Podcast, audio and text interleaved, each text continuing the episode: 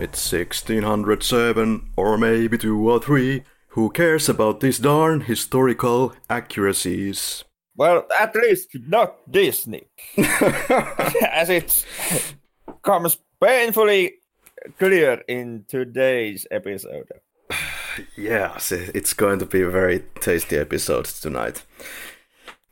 Wingapo or Wingapo, this is the Flick Lab, a weekly film analysis show by two film aficionados looking at one film per week from almost all possible angles, which will undoubtedly ring true in this episode. Well, I'm Karri. I graduated from media studies, worked in TV productions for a little bit of time. We love cinema in pretty much all its forms, right? So we consider ourselves quite uncompromising when it comes to the quality, when it comes to the what this show is going to contain. It's going to be honest, it's going to be analytical, hopefully thorough enough, and hopefully concentrated on the movie and less about the last shopping bags that we were carrying home or something like that. Uh, due to our de- devotion and educational background, we also want to get some technical stuff out of the way sometimes. Yet we also hope that we will give it in a palatable, digestible form to everyone, not forgetting to be a little playful in the process. Anyway, my co-host is a film encyclopedia, as I like to call him. Sorry, uh, to be media pro and known as quite the cinephile. Henrik, how are you? A little terrified at the moment. It it already sounds so like you are making excuses here on the podcast.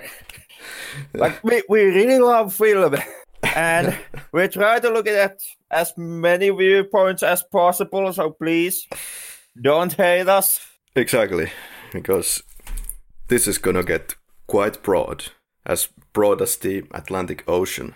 Today's adventure takes us to the 17th century virginia. Well henrik what is your relationship with the disney animated film pocahontas?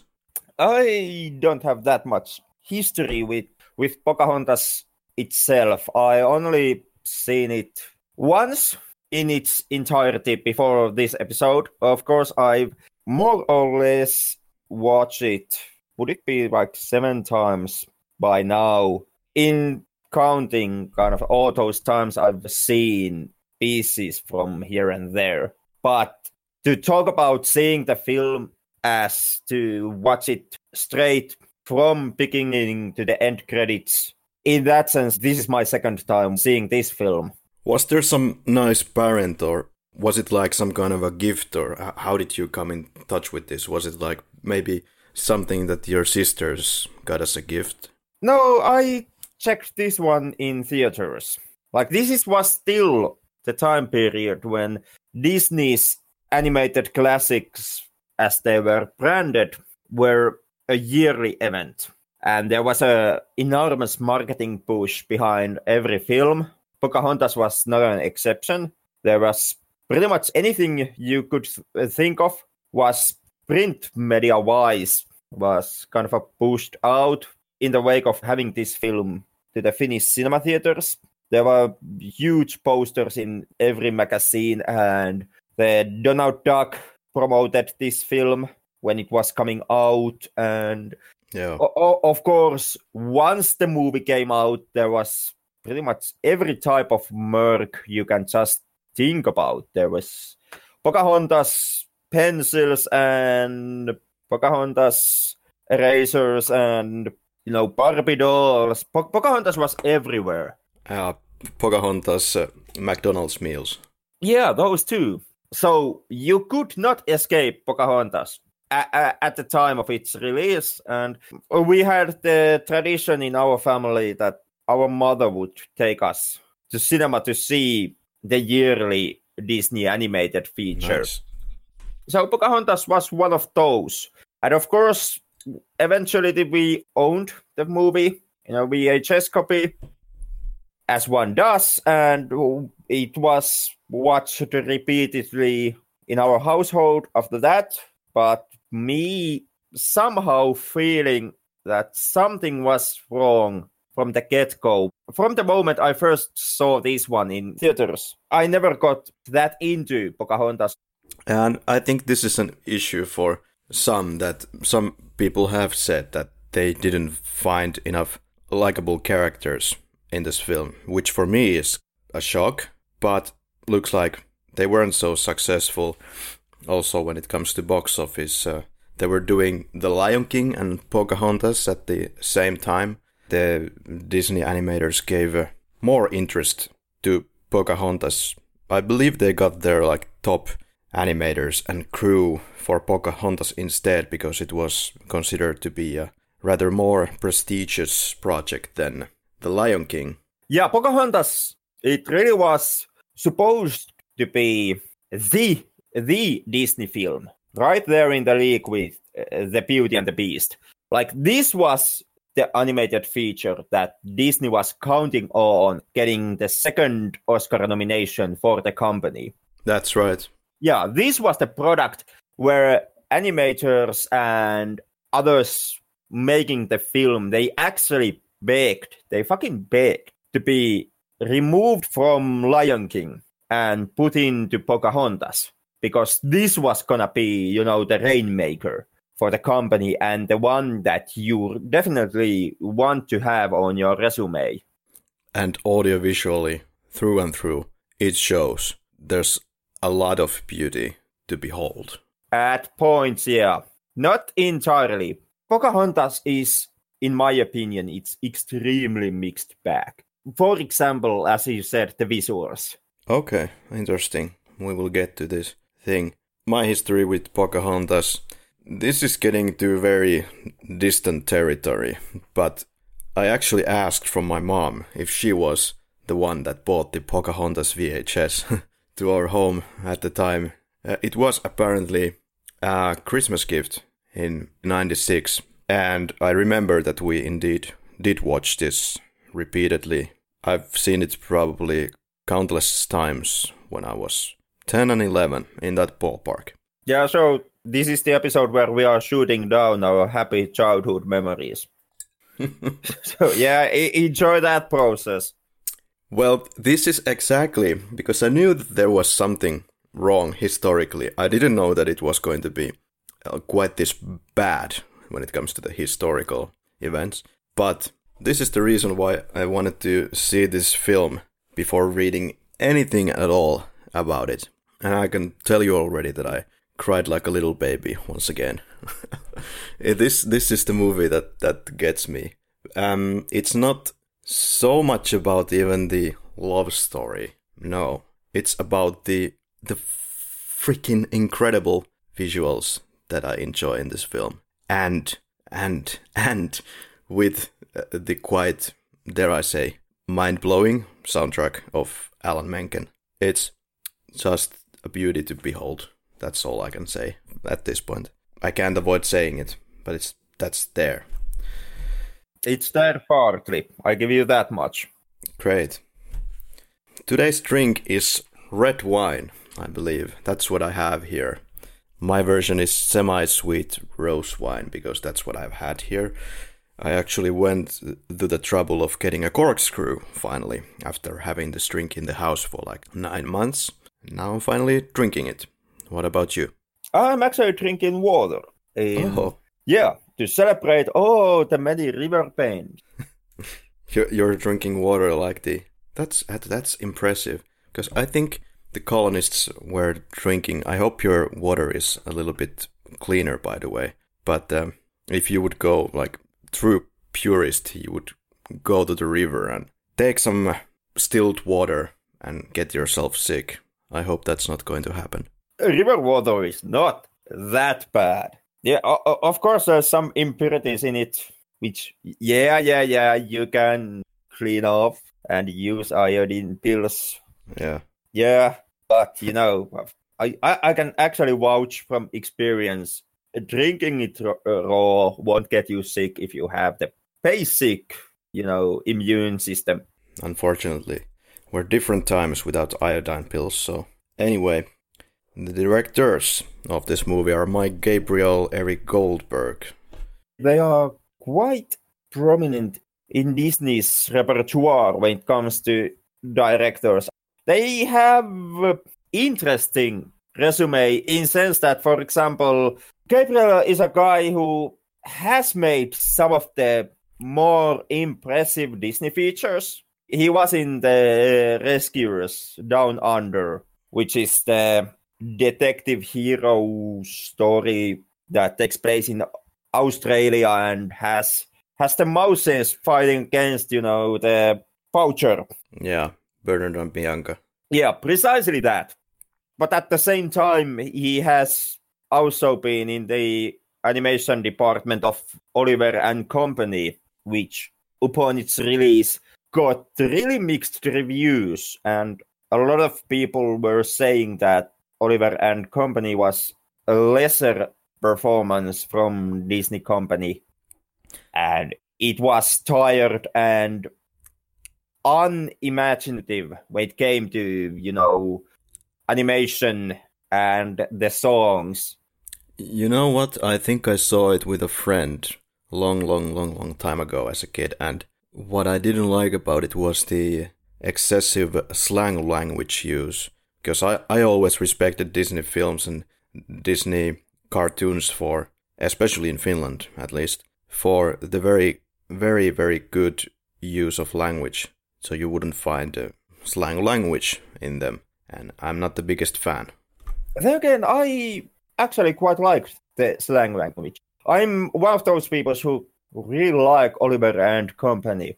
Okay even though the critics were extremely harsh to it and and have gone on record saying that it's one of the lesser and one of the more tired films from Disney, but I, I always like yeah. it. I, I, I like the grit of the movie. Yeah, I don't know about tired, but uh, th- that's that was the turning point when uh, the Disney animateds were starting to, in my opinion, starting to now include more of this this type of, I guess, more kid-friendly language. But when it comes to the creators of this film, more than the directors, or the brothers in this case, I'm actually more interested about the supervising animator, Glen Keane. His later takes when it comes to presenting and coming to terms with this movie. Yeah. Like we get to these points later on, but many times we have taken a close look at the director of the film. Mm-hmm. And through our actions, we have kind of a, given the recommendation to our listeners that look what you can find on director. And in this case, more than actually recommending that our listeners would take a close eye on the directors or the writers, I actually would recommend that you take a closer eye to Glen Keane because I think that you find him more interesting than the yeah. directors. The main cast is Irene Bedard, She's playing the voice of Pocahontas. She's known for Into the West and Lakota Woman. Uh, this is like an indigenous people related movie.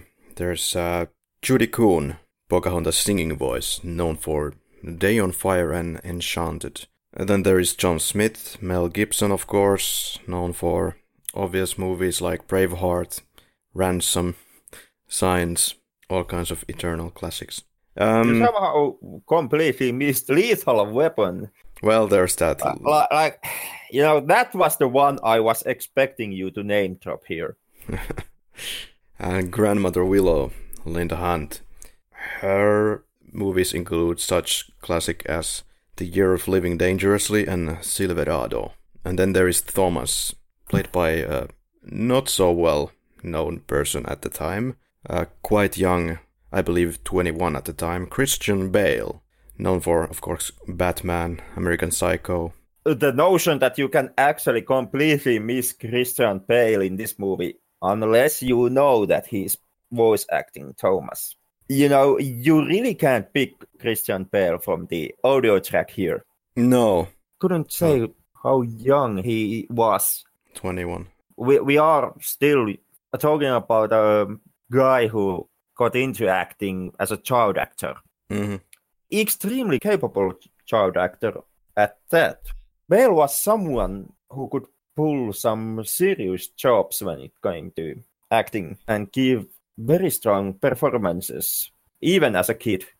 The beginning phases of this film start with the research phase, pretty much, and Peter Schneider had been developing an animated version of Romeo and- Juliet and observed that uh, there were similarities between that and uh, Gabriel's uh, Pocahontas pitch. And uh, Schneider recalled that, quote, we were particularly interested in exploring the theme of if we don't learn to live with one another, we will destroy ourselves. So, uh, this is clearly a, a very central part of the movie's symbolism. And there was also lots of worry about the political correctness aspect, uh, lots of executive interference, and some conflict with the animators about the direction that this film would take. They took a trip to Jamestown Settlement, uh, Pamunkey Indian Reservation. They did a bunch of interviews at Old Dominion University. There's some interesting stories how the indigenous people or the Native Americans reacted to contributing to this movie. They were split. There are some split opinions about this. Oh yeah, I mean, is there ever? Yeah. I mean, yeah, Th- this was a bomb right into the Disney's face, which they really did not see coming. Well, there are even further historically related movies. There is Mulan, and I hope they learned their lesson from Pocahontas in Oh,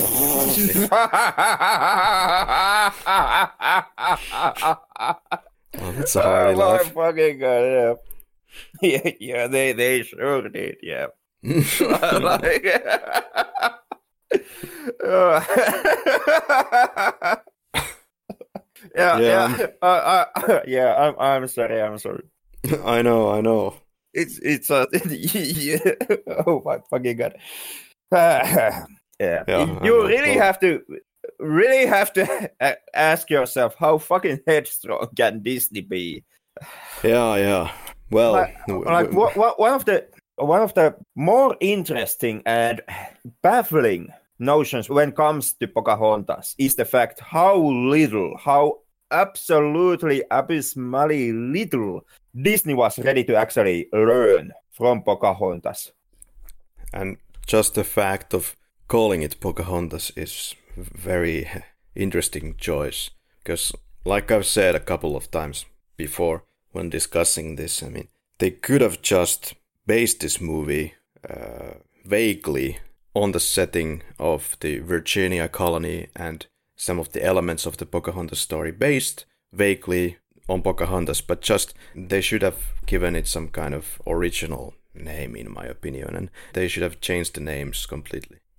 Uh, I don't know. I don't know about that. Like the problem here is not the Pocahontas character, or you know, going back to the story of Pocahontas. What I would say is the problem, and what really came into Disney's face, and what they refuse to learn from the experience, is all tied to how they actually used the material. Yeah, mixing it completely up.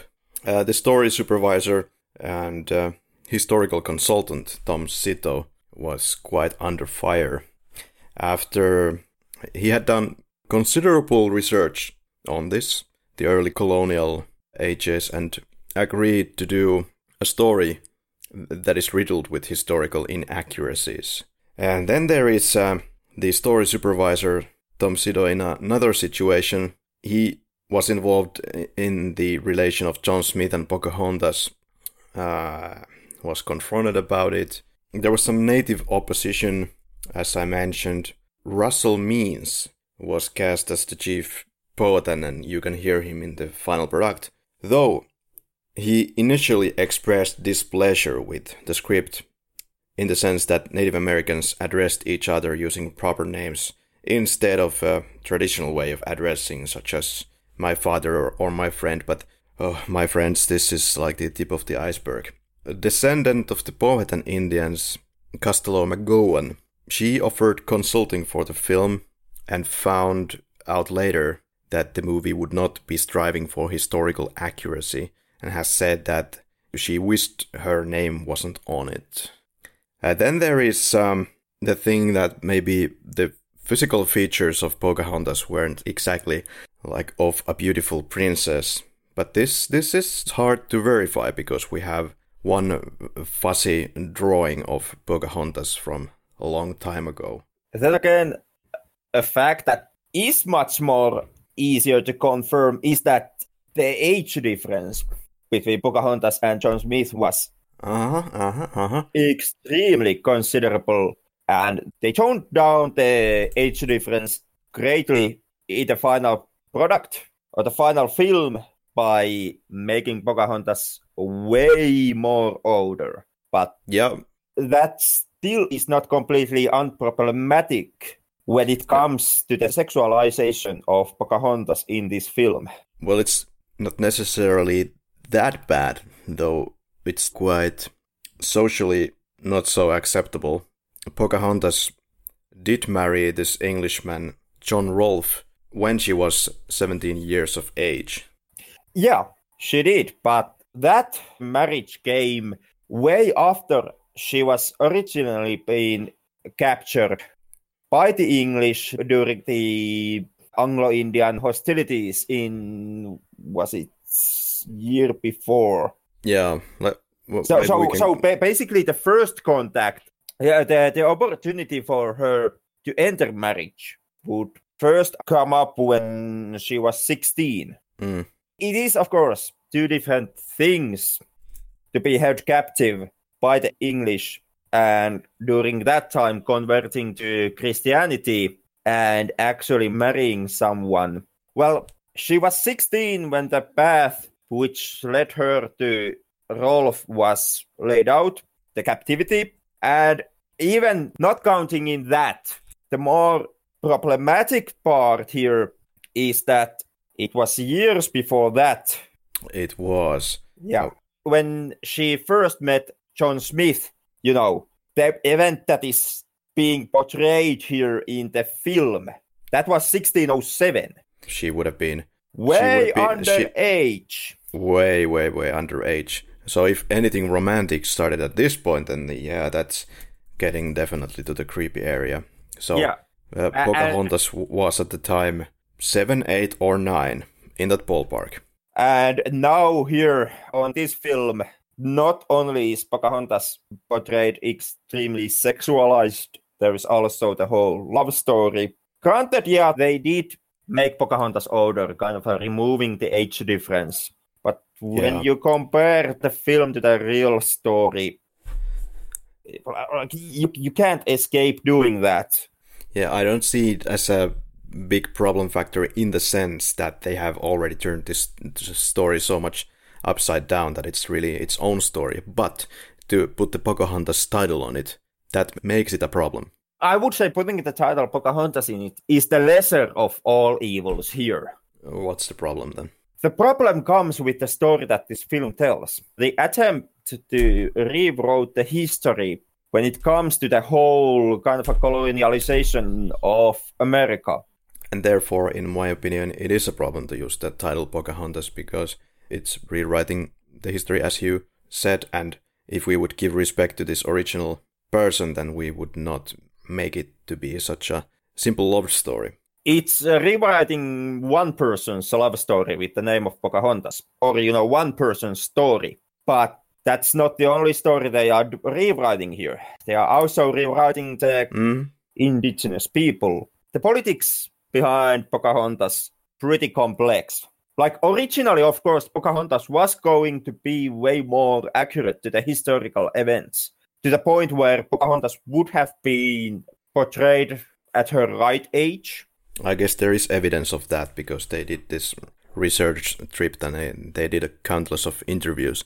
It's yeah. just that in the, the same process they realized that oh, this is uh, something like probably that they thought that it's not very marketable as it is, so they made a whole lot of changes.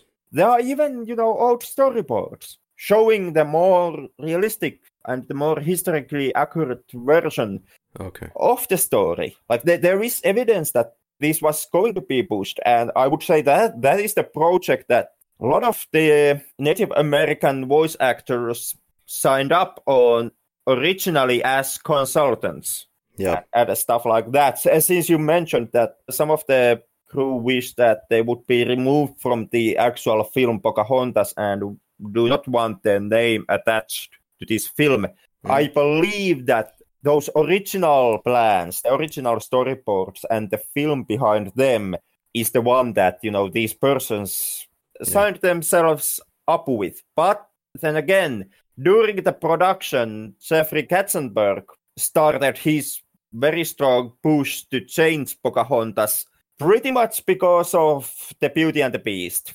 And Yeah, yeah. yeah, and the Oscar nomination that that film had gotten, and Katzenberg wanted to have Disney's second go at Oscar nomination. And Pocahontas went through considerable rewrites and considerable push to change it to make sure that you know the Oscar nomination would once again be there. And of course, there is also the Disney product angle here, which most likely was the second motive for Katzenberg to start force Yeah. these changes into the original plans of the story. Yeah, the Pocahontas story in itself is extremely interesting, but I can totally understand that it's not something that can be made into a easily chewable form for children. Therefore, why even start to make something that is Pocahontas? Well, you can take elements of it, make it your own. You could have done that, but uh, no.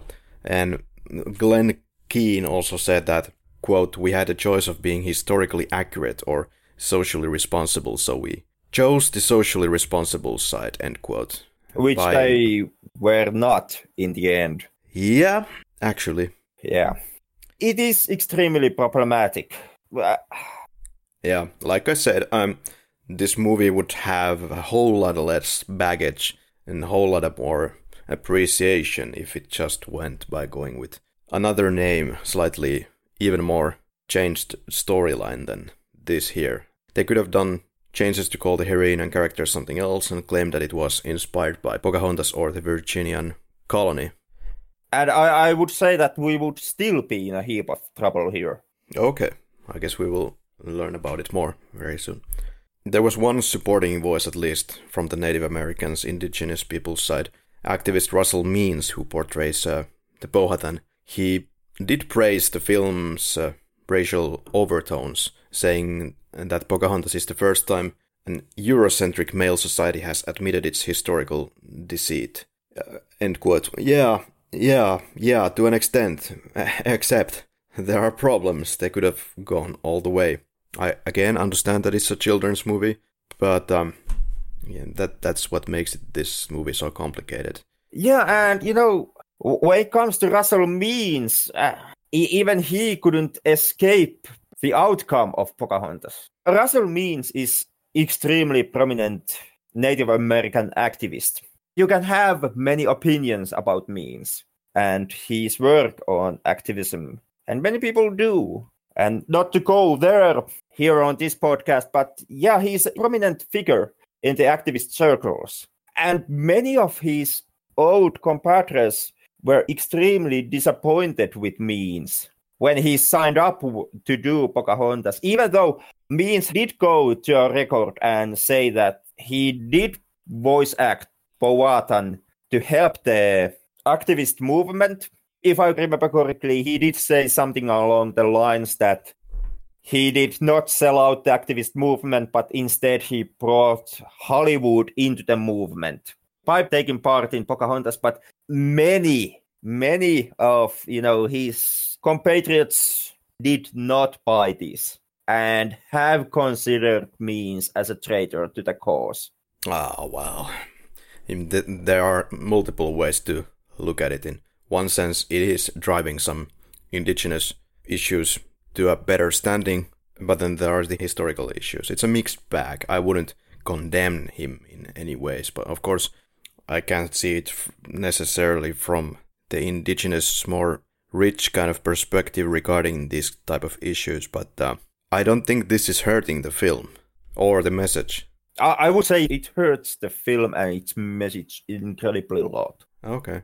Or not means. I'm not putting this on means in any way, but the messages this movie carries with it. Those are my main sticking points.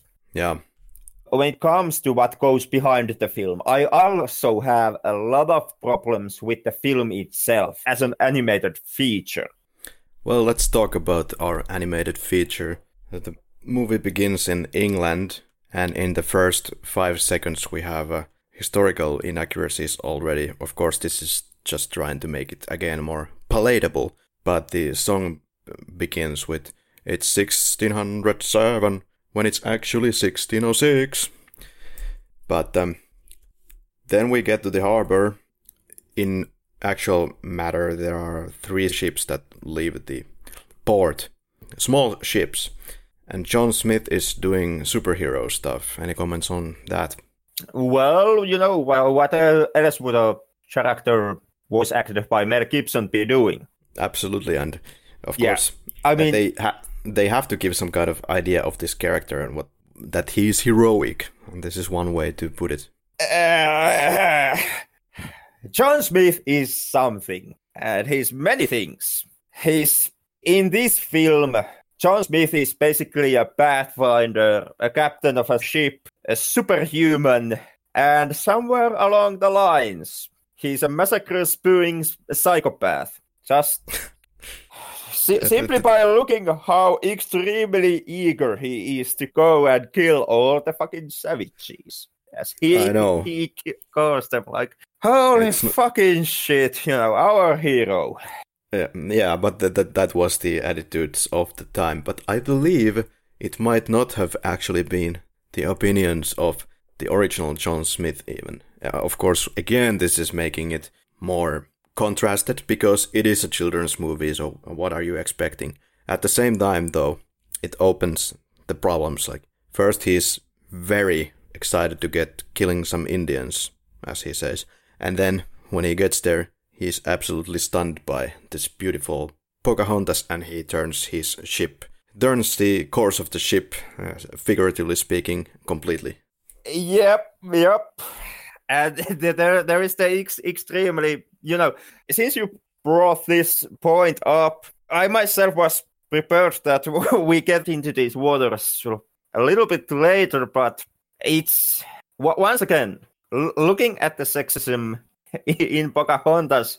It's it's i- i- ex- extremely kind of funny and troubling at the same time with uh, John Smith's remarks at the beginning of the film, how he's willing to kill the savages if they are uh, like the savages I have fought before, or somewhere along the line. I can't remember the exact quote, but as the movie progresses, it becomes obvious that these savages that John Smith meets in the film are clearly completely different kind of savages, since John wants to stick his John Smith in them as it goes down.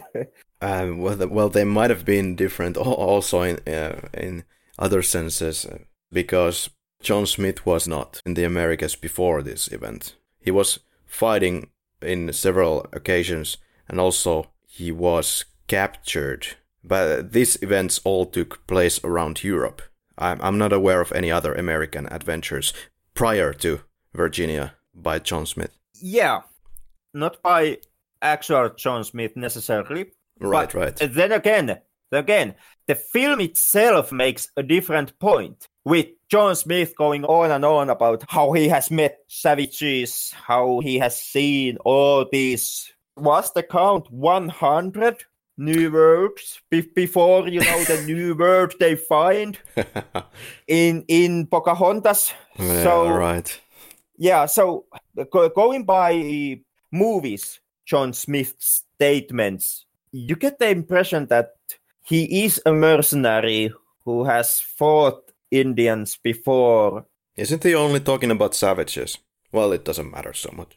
No, no, no. He he does talk only about savages, but in a way that gives out the impression that what he means by savages is is Indian or Native American people because he does bring out the points how he knows how to act with these Native Americans and what to expect from them through his previous encounters with savages. Yeah. And savages is the, you know, go-to term when describing Native Americans in this film. Uh, John Smith himself goes to the lengths where he calls Pocahontas people savages and then tries to make it up with, you know, yeah, yeah, but you know, they, they are different type of savages. You, you guys are not savages. Yeah, it's not a good word to be used. I can imagine why Pocahontas would be pissed off hearing this. Uh, yeah, but you know, the way they use word savages, even though the movie does not tell you where John Smith's previous exploits have been, but the way how John Smith and everybody else talks about savages and new words and all this stuff, it does kind of uh, give you the impression that John Smith has been fighting Native Americans previously. Perhaps, or just some savages in Europe. Pocahontas, titles come on, and we have again really good music accompanying this moment. And we get to see the natives doing their things, and we are introduced to the characters. Then we get to a point what you probably want to talk something about Pocahontas jumping the impossible jump from the waterfall. Oh, well, I don't have that much problem with Yeah, with Pocahontas's jump. me neither. I mean, sure, it's you know it would be lethal in real life, but in this heap, I'm kind of a forgiving. Yeah, there's so many more things to care about. Yeah. Then again, you know, since we brought the leap and the water and all this up, and in Rob Zombie's Halloween 2 episode, in which Kari you went on and told in length about your love of cliches. My love of So- cliches. Your love of cliches. So how do you fare, you know, with all this original content that you can see in Pocahontas, where you have new, completely new concepts like water as a metaphor for being free, or wind as a metaphor for spirit. So, any thoughts on that? You know, Well, I didn't really pay attention to, to those things. Of course, these kind of ripple things are so cliches in our language. The main points why I do like many parts of this movie is just the certain flow that it has. It always goes forward in a satisfying pace. It doesn't feel slow to me in places. And it has music that perfectly happens to be in conjunction with the images and the animation that they really took great care of. It's a visual feast to the eyes. Uh, it's also beautiful to listen to. It's just these mere facts alone uh, that make me appreciate a lot what we, I see here. Okay. Because what I see is using crossroads as a metaphor for trying to make your mind. Completely new concept here. No, I mean, uh, of course I, of course I know that this movie has many types of problems, mainly the historical problems, and it is a very big problem for my brain because the childhood me absolutely loves this movie. Now that I saw it before my complete historical checks, I enjoyed it immensely. Like you said, we are destroying our childhood here.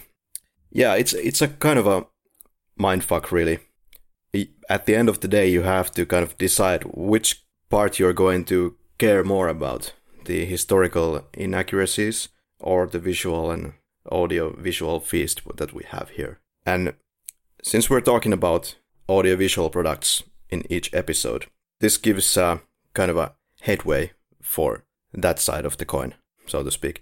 But these are incredibly problematic things and it's going to keep uh, splitting my brain in this episode as we move forward.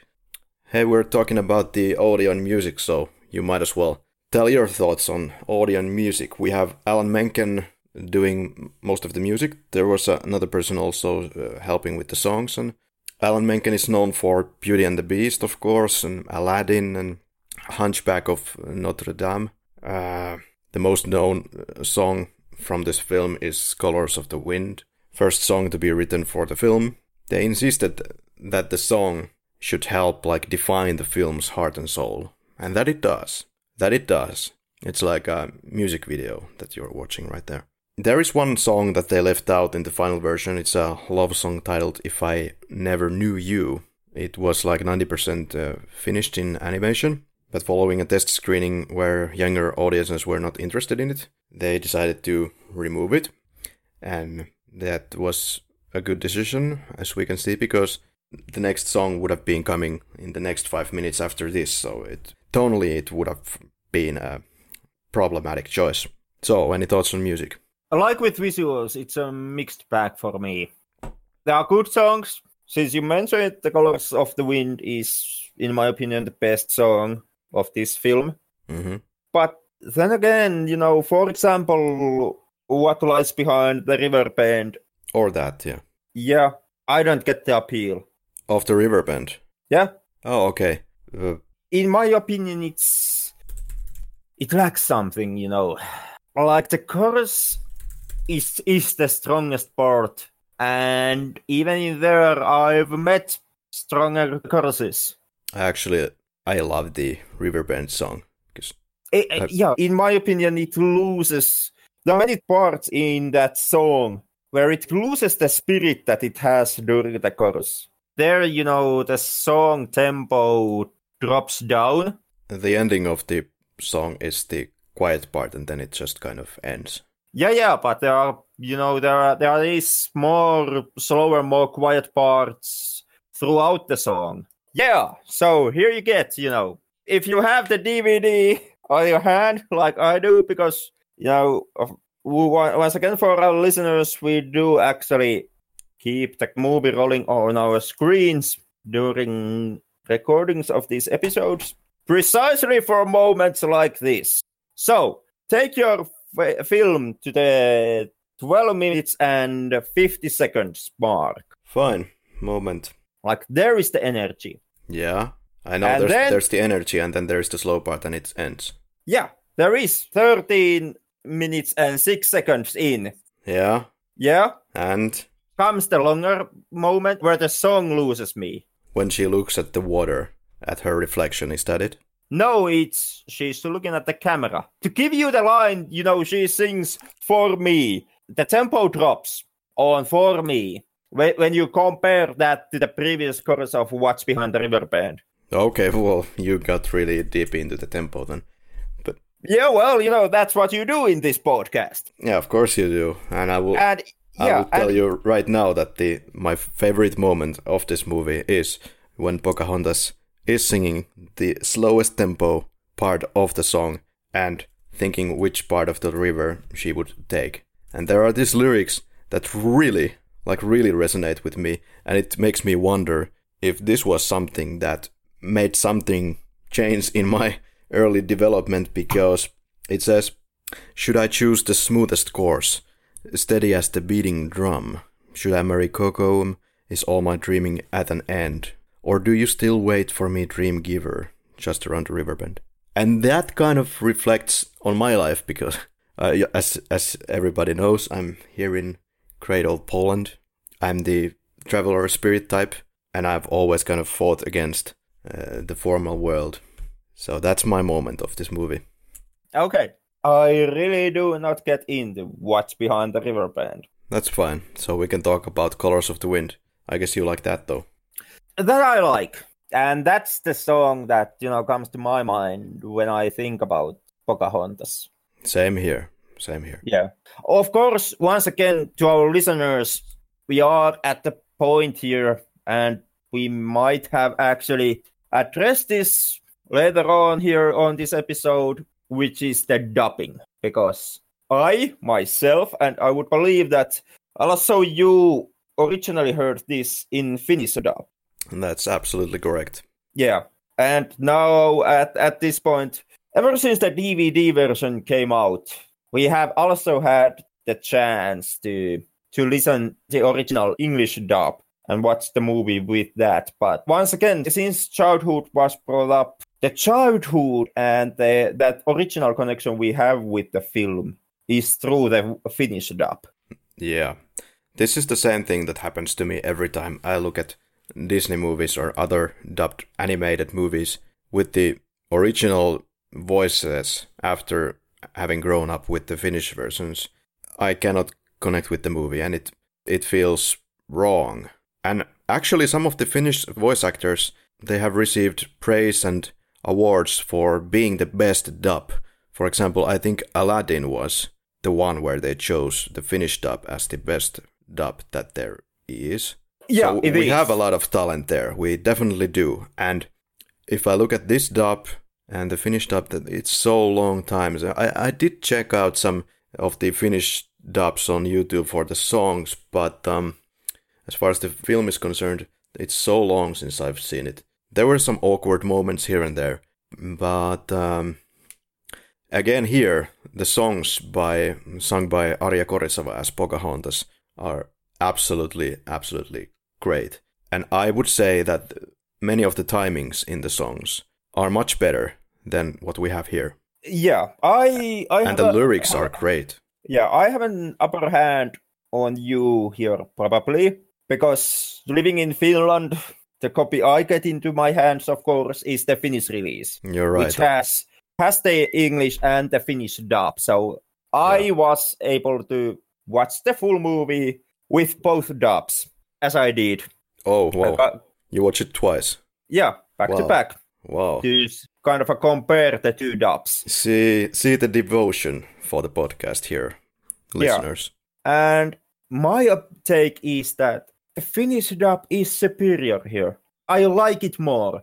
For example, Ratcliffe, who originally was voice acted by David Ogden Stiers, and we have Veikko Honkanen. I actually like Honkanen better in Ratcliffe's role. I think there's bluntness to Veikko's voice that David does not quite bring out. And for example, when he calls Thomas an idiot after the misfire or during the song Savages, Savages, and the talking parts leading to that song, I, I think that Honkanen, he has something. There is, there's, Yeah, yeah. there's roughness. There is. I, I remember that much. And uh, is it the line is something like "You have been a terrible soldier," and in Finnish version, I think it was easy to remember because he's kind of rolling the R there. Isn't that right? Surkea sotilas or something. Yeah, he, he does, and I like that. With John Smith, I think Kinlan does as good job as Mel Gibson. I can't say that one is better than the other. I think they are equal. And with Pocahontas, I just, you know, I get more out of Arja Koriseva than Irene Bedard. Yeah, Oh, I didn't notice the difference between the singer voice and the actual voice in the English version, but it, it pro- probably can be heard when you pay attention to it. In the Finnish version, we have maybe the advantage that Arja is doing all of Pocahontas. Yeah, there is no switch between, you know, the one that does the dialogue and the one Yeah. that does the singing. And a note to our listeners, Arja Koriseva is actually a pretty famous Finnish singer. also a teacher. In Finland, if you're a movie star, so you have a fucking second job. Yeah. So, yeah, this ain't no Hollywood. Yeah, But I I do like Arja's versions of the songs better. I they flow better. they flow better and and for example the choruses she gets this kind of a spike this energetic spike you know to, to her voice which really ups the level of the songs for me Yeah, when the singing gets really excited around the uh, chorus, it's more powerful than the English one. it is even though i do like the lyrics better in the english versions at some points Uh, usually the English ones turn turn out better just because of the fact that they can still animate and make changes there. But w- once you start dubbing in Finnish, uh, the mouth movements, for example, are locked. The melody is locked. Then you just have to kind of try your very, very best to make an amazing Disney song in Finnish. Yeah, also the lines, both versions of the songs are pretty equal. There are some lines that speak to me more in the English versions. For example, in the Colors of the Wind, the second verse has this line the earth is just a dead thing you can claim. And the Finnish version is valtaat nimiin kaiken minkä näet. And I think the English line is better. The earth is just a dead thing that you can claim. I like it better. I think there's more bluntness to the words. But still, it's always virta minne veneen vie to me, not what lies behind the river bend. Yeah. About Colors of the Wind, there is this line when Pocahontas looks up into the sky to see the star formation. And uh, in the Finnish version, there's something about uh, the iso ylhä or something like that. I, I thought that it was really good.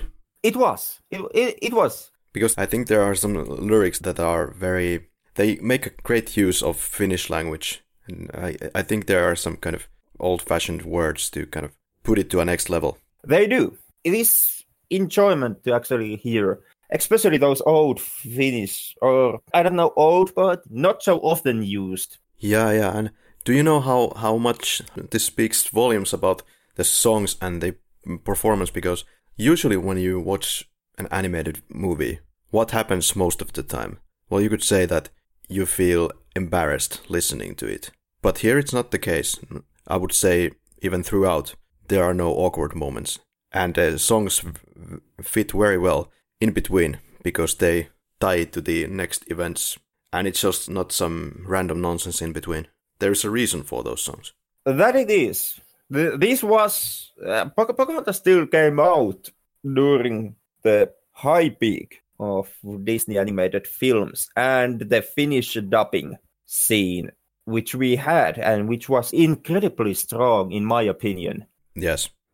Uh, likewise, Aladdin and The Lion King dubbings in Finnish are are really they are really good, and I I'm still arguing that the Scar actor in Lion King in Finnish is superior to the original. Just yeah, no yeah. questions asked. No, no, no question about that. Jukka-Pekka Palo Yeah. really knocks the character out of the park. Whew, yeah. Yeah, just special props for Edyta Górniak, who did the Polish singing Pocahontas. This might be equal to the quality of the Finnish version, or maybe even better, but it's kind of hard to comment on it. What, what, what is this heresy against Arja? It's not heresy against Ar- Arja, but you can go listen to the Polish versions, and also here in the chorus there are really strong voice performance, just like Arja. Thank you, Cinque Edyta Górniak. Great stuff. Grandmother Willow. Any thoughts on this character? She was brought in as some kind of a mother figure that was previously lacking in the script.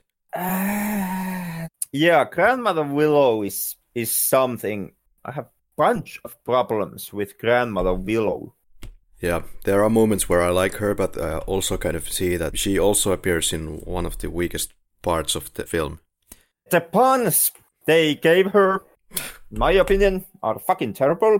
Once again, you know, Disney trying to elevate the happenings by inserting comedy does not work at all. And by the way, in Finnish it works even less. Or can you find anything that can be considered even a pun in Tässä jo sappi kiehuu, or what is the line? And what is it in English? When Grandmother Willow picks up Percy by the branches.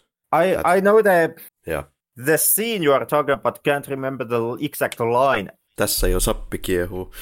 There's absolutely nothing that relates to the tree, as in in the English version, perhaps. Uh, that it is. The kind of uh, attempts at puns are more obvious in the English version. For example, the line "My Yeah. bark is worse than my bite," or something along those lines. But uh, to me, it, it tells a lot about Grandmother Willow that there is actual scene of her, you know, dropping one of her puns, and right after that, it cuts to the two owls sitting on a tree branch, which look at each other unimpressed. somebody somebody used it in a YouTube review and said afterwards that yeah, I, I'm supposed to be like the owls of this movie. Uh, yeah, it, someone took time to animate that scene, and it speaks wonders about Grandmother Willow and basically everything they do with the character. Even the film knows that Grandmother Willow does not work. Yeah, there was earlier thoughts that they would use some kind of a spirit in the sky type of thing that they already used it for Lion King, but because they knew that they already used it there, they had to pick something else. So unleash Grandmother Willow. And there is also the leaves, which possibly are related directly to Grandmother Willow. Are they Grandmother Willow's leaves? I am not certain. It, it's hard to. But there is a comment that the leaves are supposed to be part of the motherly spirit or the spirit of Pocahontas's mother.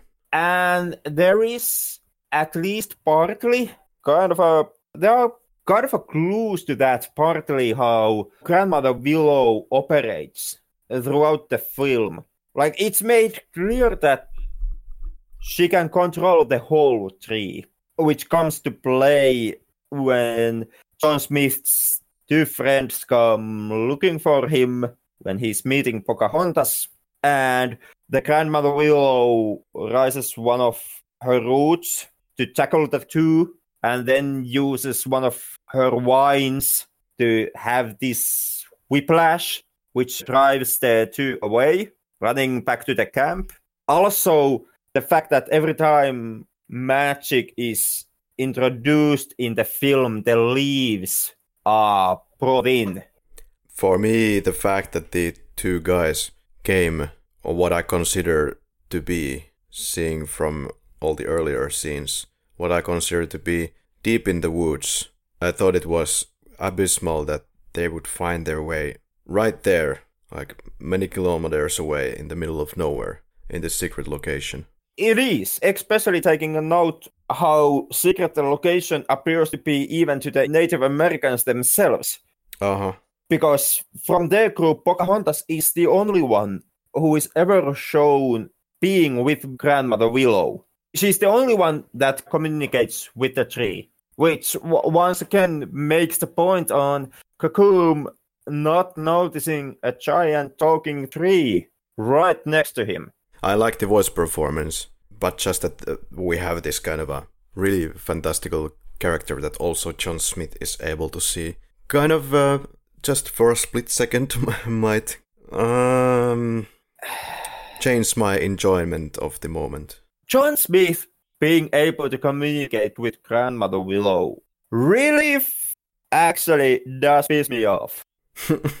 because yeah, I hate grandmother Willow character. Okay. But till that point, you could kind of make the argument that grandmother Willow is is not really there that it's just you know a form of mental illness in Pocahontas because it is confirmed that grandmother Willow does speak to Pocahontas as as she did speak to her mother.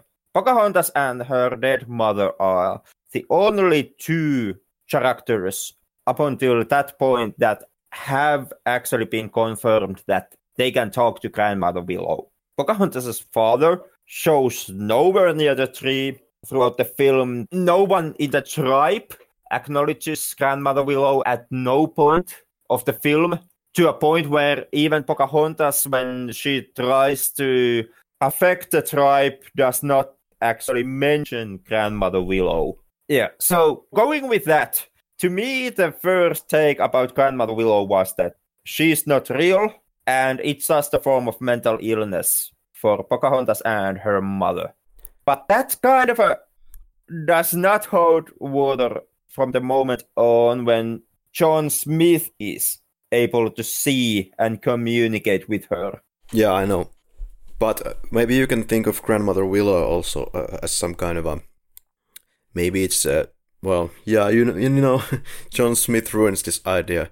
But before John Smith comes to say hello to Grandmother Willow, up to that point you could make the case that Grandmother Willow is maybe just Pocahontas inside her head, seeking advice from her spirit mother in the sense that she's probably thinking, what would my mother do in this situation? But this breaks this uh, theory completely. Yeah. But it's Disney, you know, there has to be magical stuff. It's Disney. You you need a grandmother character that has special powers and mm. is weirdly interested about completely regular things happening in dreams. When Pocahontas goes to Grandmother Willow to describe her dream, Grandmother Willow is extremely interested on Pocahontas' dream. And when she makes the notion that in her dream there is this spinning arrow, Grandmother Willow is immediately like, a spinning arrow? How unusual. Yeah. And you're just like, it's it's a fucking dream, you know, that there's spinning arrows basically always unless you are having some kind of inception dream, in which case it's trains going through the city center. But you know, spinning yeah. arrow in a dream is not that unusual. and, and, yet here we have grandmother Willow being like, "Oh yes, please, child, tell me more." Yeah. Uh, also, grandmother Willow, like you said, she ignores the spinning arrow, or she says that it's something unusual. But then, as the movie progresses, Pocahontas by herself decides that this is the the pointer from my dream. But then Grandmother Willow does support that statement and says that follow your dream or your pointer and get out of here and save John Smith or something to that effect. And that's ex- and I all I do find that moment extremely troubling it's troubling, perhaps, if you let it be troubling. If you're looking for loopholes, like we love to do in this podcast. No, I find it troubling in a sense that it's kind of a teaching moment for the younger audiences. And the lesson taught here follow broken compasses. Actually, you have an obligation to clean other people's messes. It's kind of a wrong lesson to be given to young children. Oh no, here we go again. What? The, this is aching to the H2 conversation, right? In H1, I believe. Uh, what do you mean? Well, during Rob Zombie, we were talking about you were on the side that it's not important to help people in need if it's not affecting your life, right? Mm-hmm. Along the lines of that. No, no, I, I, I was, same... I was that it is important to help people in need, but I my take is that that decision is based on feeling based. Yeah, right, right. Decision making. It's not rational. Are you making some kind of a segue here to Grandmother Willow? No, actually. My okay. point here was, or, or the route I'm taking here, is that there is another movie from Disney that has, if you forget the love story aspect stolen from Romeo and Juliet. Other than that, it bears incredible resemblance to Pocahontas. And that film is Moana, which pretty much takes its basic structure and many of its plot points from Pocahontas, or they share the same plot structure and same plot points. No surprise there. There's so many Disney animated movies already. Yeah, and this structure is pretty much the classic Disney. In in Pocahontas, Disney is copying itself and its its style mm. of telling stories very closely and extremely lot to a point where Pocahontas is basically just a collection of Disney cliches. Not necessarily in the sense that this is the first Disney character that is not like the princesses of the past. She actually communicates with animals. Communicates with animals, yes, but uh, here she has more of a free spirit, if if you could use that term, compared to something of the likes of Cinderella, so or uh, the Snow White. That's appreciated. There again, there again, she has exactly as much free spirit as Ariel in the Little Mermaid. And like Ariel, Pocahontas' biggest plot point in the movie is that she falls head over heels for the first white man she comes in contact with. Love at first sight. Yep. Any thoughts on this scene, by the way? I'm not now at this scene and it's I- constructed pretty well. I think it's extremely cliche once again. It has good animation and it's nice to look. And I like the point that just before the first glance, John Smith is actually about to cap her in the back of the head with his rifle Hmm. and just shooting her brains out. There is mean spiritedness in that notion, which I appreciate. But other than that, you know, it's basically what you have seen one way or the another. It's an interesting thought. If you would replace Pocahontas with anyone else, say that Kocoum would have been there. Well, Kocoum is so aggressive that it would have been a mess. But let's say it's uh, somebody collected. let's say it's that's the Chief Powhatan. Uh, what would be the outcome? Would John Smith just be a complete idiot and shoot the leader of the whole tribe? I would say that if John Smith would be aiming at anyone else than someone who is as sexy as Pocahontas and who does not have that ass that you ha- get when Pocahontas first time calls Uh. in to see the incoming ships, in that case, John Smith would shoot the bastard dead right then and there. Are you saying that you're closing the door to the possibility that John Smith might have a thing for Powhatan? I say that Disney closes that door immediately by the level of queer coding that goes to the Ratcliffe. Well, uh, you mean that he's kind of this obnoxious, super masculine person? John Smith or Ratcliffe. Both. Ratcliffe plays He plays very masculine.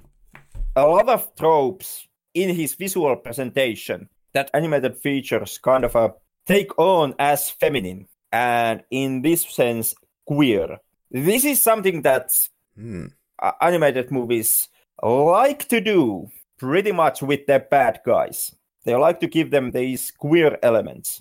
Yeah, to kind of confuse the crowd, make them maybe feel uneasy, which is probably a not good thing to say in 2018, but I think that's what they might be doing here. Yeah, you might be onto something. I don't even know if it's intentional at this point. Cinema actually has a hell of a long history with this presentation. It goes as long as the silent film era. Yeah, yeah. It's a trope old as time. But I'm willing to give everyone at Disney a benefit of a doubt here and just say that they didn't even notice the whole thing. Queer coding was not even a thing in academia, as far as I've understood, when Pocahontas came out. I'm not completely sure here.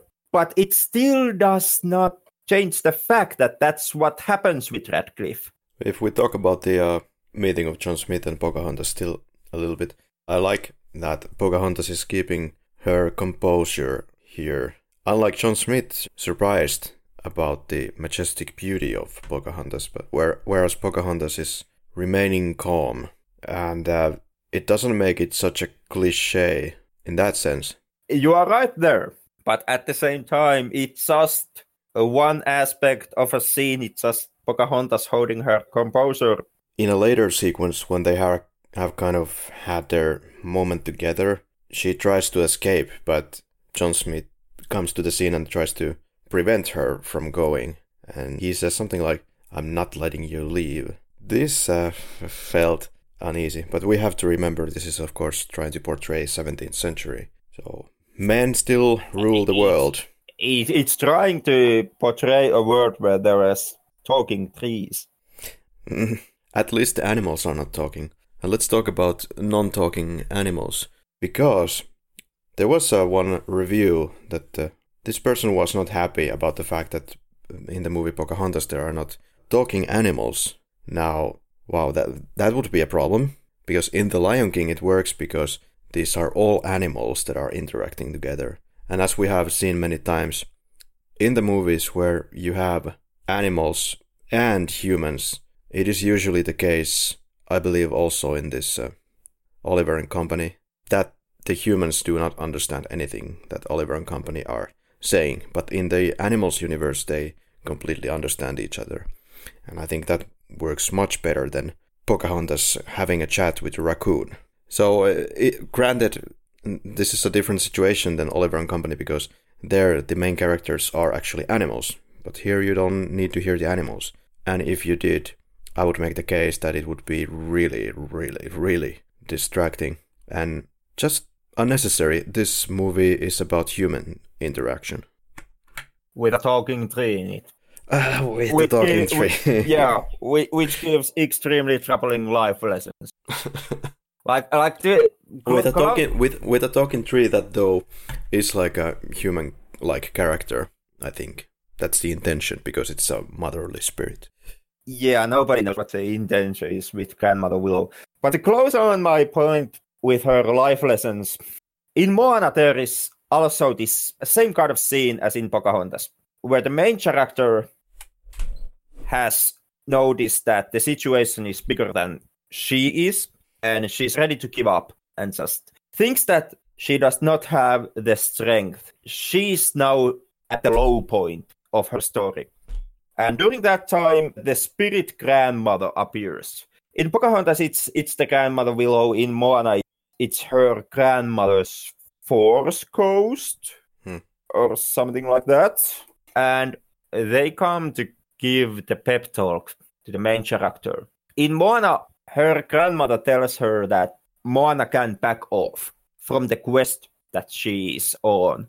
Like, it's okay. Her grandmother would love her nevertheless. And her grandmother actually says that it was wrong of her to push this journey on to Moana and expect her to fix the situation. That she was at wrong here. She should not have done that. And that gives Moana the chance where she can make that decision freely with a complete blessing of her spirit grandmother.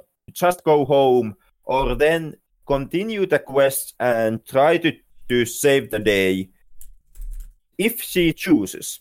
But she's completely free at that point, you know. Just admit her defeat and go back home, and it's completely okay. But the way how Grandmother Willow breaks the news is that Pocahontas is obligated to follow the path and go to the end and fix the situation, which has been caused by basically everyone else except her necessarily risk her life to end the conflict that has been brought up by others. I don't think that it's good to actually give a life lesson that it's your solemn duty to wipe everybody else's buttholes. And that's what I find troubling in, in Grandmother Willow. Henrik, Henrik, Henrik, Henrik. You just have to listen with your heart and you will understand. And that is, and I, I have listened with my heart, and what I've understood is that would I be given the opportunity, it would be my duty to take a flamethrower and just, you know, torch grandmother Willow out of existence. I had a, a short flash of Lieutenant Ripley doing that. She would do that given the same situation, she would not take that shit from any talking tree. Like, she would just, she would torch Grandmother Willow. Apart from, or maybe including Grandmother Willow, Henrik, how did this film affect you as a child? Any adverse effects? I remember getting very emotional when watching this film. Uh, this is definitely a common societal male problem. We are not often allowed to show our uh, deeper emotions. Yeah. And that's what you gotta do. If you pop on a Pocahontas or any other Disney film, do not cry, because then you have lost the masculinity game. On my part, Pocahontas did not have that strong effect on me. It did not affect on me when I saw this movie. Uh, there are the tearjerker moments, and I confess I got a little misty-eyed during those. Yeah. But still, it wasn't a real effect to me. It was almost a science laboratory build scene, which was made to make you cry, and I. I know. It did not bite me enough that I would have actually cried. So yeah. I actually left the movie feeling a bit disappointed. Yeah, like I said earlier, I do not believe that my emotions stem from the relationship that we see here, which has a lot of problems that could take away from its effectiveness. What I do see is the imagery. What I do here is the soundtrack, and like mentioned, it's just at moments it's a complete Disney magic. It works. Yeah. There is the attack of the native people to the colonists' area. Or the scouting mission. Yeah, in fact, it's a scouting mission. Yeah. Which is, of course, misinterpreted as an attack. Probably just intentionally by Ratcliffe to get the movie going. Ratcliffe has read the script. And the whole scouting mission, once again, it's it's kind of underwhelming how it goes down. Like what happens with the colonists getting scared, seeing the natives all of a sudden, and then shooting that one misunderstood shot, which hits one of the natives in the leg, and then all hell breaks loose because of the common misunderstanding. Is at first it's typical Disney. Once again, we are going with the tropes here.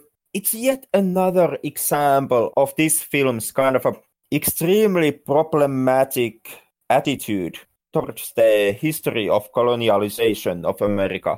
Yeah, let's get to this beast of the beast. It's still coming. Did you notice the IMDb comment that is regarded as goof in this movie? That John Smith is attempting a handshake with Pocahontas. Because according to IMDb's page, uh, the handshake was not done by Englishmen in the 17th century. However, if you do a quick Google search, you already know that the earliest handshakes that we know of dates as far back as the 5th century before Christ in ancient Greece. So, did you pick up anything on this matter? No, I was way too taken with the Pocahontas even learning English language. Yeah, that, that that's the, the, maybe the biggest That- maybe that the biggest is- biggest problem here if you disregard the history problems. That is. And once again, you know, talking about the history problems, at the original concept of this film, it was meant so that Pocahontas was supposed to have to take her time to learn Mhm. English language. It's shown in the film where she's holding a helmet, and John Smith makes the remark that that's a helmet, and Pocahontas repeats helmet. She was supposed to learn English that way in the original concepts of this film. And then once again, due to studio interference from Katzenberg, it was changed into this listening to your heart and the wind magic blowing off, and all of a sudden everybody understands everyone. I wish that my Polish lessons would be as easy. Just getting a wind. and, uh, listen to your heart and you will understand. Okay. Hell, Oczywiście. hell I, I, I would, you know, uh, I would wish that my Swedish lessons would be that easy. What will be your title when you finish? You will be um, medianomi? I will be a master of arts. Wow. So you can be a John Smith in real life. Master of sword arts. Extremely hard to say. It, it comes to the fact that do I have the bloodthirstiness to beat John Smith? Yeah, even in this animated film, this guy is a bit of a douchebag. He is. I remember I remember being quite bummed out that in Pocahontas 2 by Disney, direct to video by the way, and has none of the artistic merits that we have here, but it pushed the John Smith completely away as the focus of the love story. And I think that that kind of hurt the film, but at the same time, if you look at this how this kind of a sort of a love story develops here, it's kind of on a shaky ground. It is. And later on, when John Smith has the change of heart, it affects also that moment and keeps also those those sequences on a shaky ground. Because first of all, to me, the leap of faith from the moment where he's happily joining the group, remarking that how he too wants to get into this expedition to fight the savages because he can't let all the other guys have all the fun as he does in the beginning of the film and all, all these remarks that you know there's no problem if they are they're like the savages i have fought before And then you contrast that to the later parts where John Smith goes out of his way to preach to Ratcliffe how these savages do not mean harm and they should come do cooperation with the savages and how they have the right to the land. You know, the contrast is extremely big. For John Smith, it all ties down to the fact that she has met Pocahontas and he really would like to poach her wow wow. like, oh, it's I, I can't buy that. And the second problem with John Smith's newfound conscience is the problem that now that John Smith understands that the land grab is wrong and the natives have the right the land by virtue of being there first and that they are not the good guys. John Smith still takes no guilt whatsoever about his actions in the previous New Worlds, which he also has taken part in conquering and fighting the savages in those New Worlds. Exactly. So first you pick up a fight with hundreds of cultures around the world. Then you come to Virginia and somehow it's so magical that your eyes are getting almost out of their places when you reach it and then not to mention when meeting Pocahontas, which changes everything. Yeah. And yet even with that, you know, it, it was completely okay, you know, fight on those hundreds of previous countries and killing all the savages there. It's no problem. Hey, I don't have to feel any guilt about that. Nah. But but this land and these natives, you know, oh my god, yeah, yeah, these are important. Yeah, yeah. Powhatan connects with different parts of his tribe to prepare for a fight against the horrible white people. Uh, John Smith, of course, runs away to kiss Pocahontas, which triggers Kocoum to do his and then that that was uh, that that is always a hilarious scene. Kocoum waving his hands and running towards John Smith, and then pulling a battle axe out of his ass because you know that's what you do. Yeah. At this moment, Thomas is behind another tree ready to fire with both eyes open, which you actually don't do when you fire a gun. Yeah. Then again, I haven't used this. Uh, is it musket musketeer? Flintlock. Okay. John Smith is taken away as a prisoner, and Ratcliffe is gathering his groups. It's time for another song. This is a huge earworm. Savages, savages, or Villeja, Villeja. Uh, the Finnish version has a huge problem with people who have the name Ville. but, but you know, villas are not human. I, that that was a running joke, you know, back in the days when the movie came out. Was it? uh, well, it, it it was in my school. We had we had one Ville, and no, no, nobody liked the dude. He was obnoxious but back, back in the days, and you know, he get to hear how villains are not humans. Yeah, sotarumpu heille soi.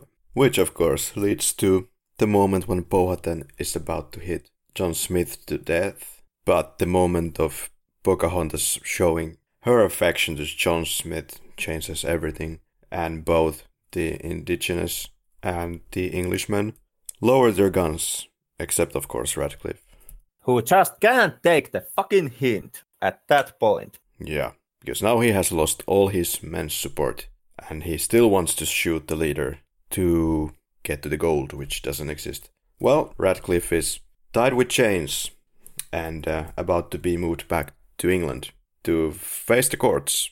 But unfortunately, in Pocahontas 2, if you did watch that one, they kind of let Ratcliffe off the hook because apparently the court or the king decided that Ratcliffe was on the right here, whereas John Smith has to go on a run. Okay, never watch those uh, straight to video sequels. Yeah, uh, the quality of animation drops dramatically always, and uh, for me it's distracting. Of course, we have to see that this animated main movies from Disney are like multi-million dollar. They are huge productions, and then okay, you want to do some more Pocahontas for kids, then it's unlikely that they can get such resources again for the second try. I understand that. And if you compare the quality of animation in Pocahontas 2 to something else, your average animated movie, it's fine. It's fine. But doesn't hold a candle to Pocahontas. Pocahontas 2 is quite boring. Yeah, I can't believe it's boring. The thing with the straight to video sequels is the neoliberalism that was extremely strong at Disney during this time. And in my opinion, it closely ties to the around the then CEO of the company, Michael Eisner, because Eisner during the 90s, when he was one of the executives, when he was on Paramount, it was 1994, if I remember correctly, he sent this letter to the executives and where he stated that as a movie company, their mission or they have no obligation to make art, history, or statements, but their obligation is to make money. And to make money, of course, he continued that to make money, they have to make a good product, good enough that it sells. And in process of making that product, they at times may end up making, you know, art or history or statements or, you know, maybe even all the three. But they are not obligated to drive towards making anything else except money. Wow. Yeah. And when the straight to video sequels came from Disney, it was during Eisner's run when the biggest push for merchandising was going on. It was Eisner's run there's extremely a lot business and history wise behind the Disney company. And Eisner has a big part in that history. Hmm. Interesting. What what do you think about the Pixar generation of animated films?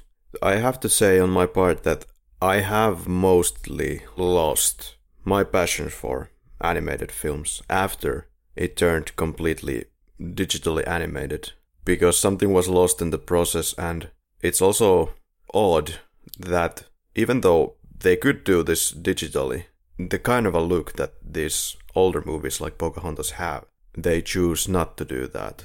Like very pronounced lines around the characters and perhaps the style of animation which could look at times more freehand but you don't see that in the main productions anymore. Mm, it's a big talking point, actually. Yeah.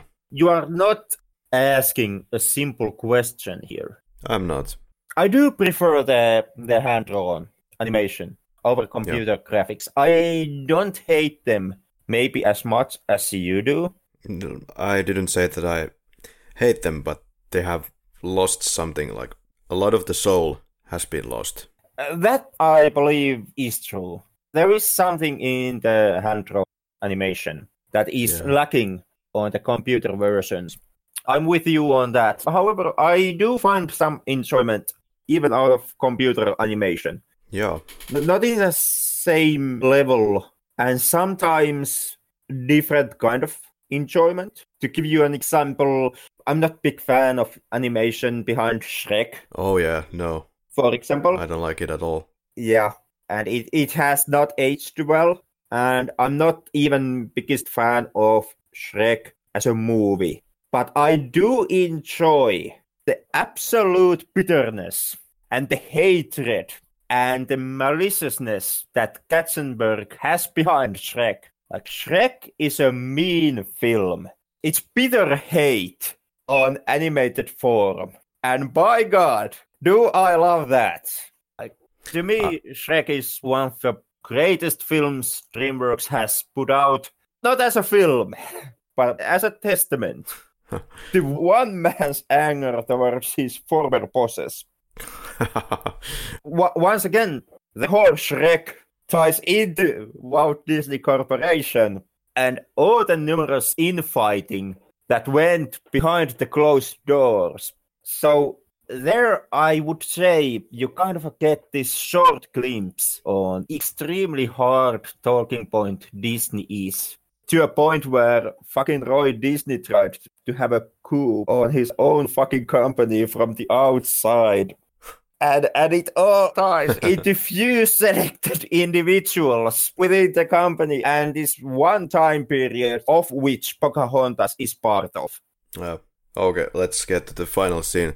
So Ratcliffe is in the chains, and at the same time, as was already established before, John Smith has taken a hit from the gunshot of Ratcliffe, so he has a gunshot wound. And now Pocahontas runs to the cliff to say her last goodbyes to John Smith, and again the, I suppose, magic leaves take contact with John Smith, and uh, Pocahontas remains on the cliff. They do the hand gesture to say goodbye.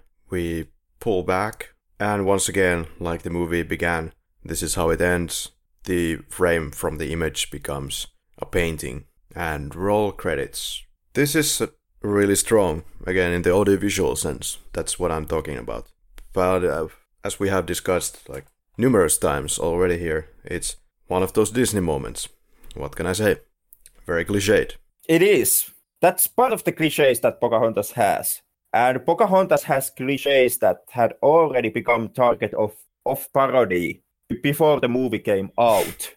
so that's how much behind its times the movie is kind of a, with the logic behind it. Oh yeah, so really, so people were so tired of the same old Disney structure that they made parodies even before the movie was out. Is that what you're saying? Yep. Wow. And the film does the exact same stuff that people were already making fun of. Business side, the film did have the largest premiere in history, apparently, at the time. I believe this was outdoors. Yeah, New York's Central Park. On June 10th, 1995, there were 100,000 people at least in the crowd. The movie was shown and it was followed by a live performance from Vanessa Williams. This 100,000 was an estimation, of course. Uh, 346 million was gathered uh, to the greedy mouth of Disney it was still, still, still seen as a disappointment. Of course, everything is a disappointment when put against The Lion King, which was out of this world. 968 million. With that exchange rate at that time in 94, it's unbelievable. It is, and you have to remember that Lion King was considered to be the lesser of the two projects. Yeah, that's funny. But then again, I myself am not that surprised about Pocahontas' poor performance because, in many ways, Pocahontas has a lot of bad business making behind it. When it comes to the topics it tries to tackle, mm-hmm. Like this is misunderstanding what you are doing the movie. I think this began with the best intentions, but that is certainly true if what you're saying is true about the storyboards and the script, which then changed to this malformed version which we have on, on the screen history wise. And the malformed version is, to me, it's definitely horrible example. This is hardly the only Disney movie that makes historical errors, but maybe Pocahontas is the kind of a moving point where people are getting tired of this old construction and the fact that this forces the old construction at the expense of the history so much that it cannot be ignored. Once again, once again, that's a fucking giant of a talking point. Mm-hmm. Mm-hmm. Because to address that, we have to and we are going to. Yeah, we have to go back to the early 90s, years before Pocahontas even came out, and even address a country that's completely different, which we do as as you know podcast hosts do not present in any way and are not part of, because the whole issue behind Pocahontas ties into America's relationship to its own history. And I must acknowledge the fact that I'm not American. I'm Finn. I have no ties to America. And in that sense, I'm the wrong person to talk about these issues. I'm also not a native. And well, Native Americans have, and Americans themselves, at least as far as I've understood, the blood quantums are a big point in defining your nationality or race. Native Americans use blood quantums to kind of uh, define is the person member of Native Americans or is he not?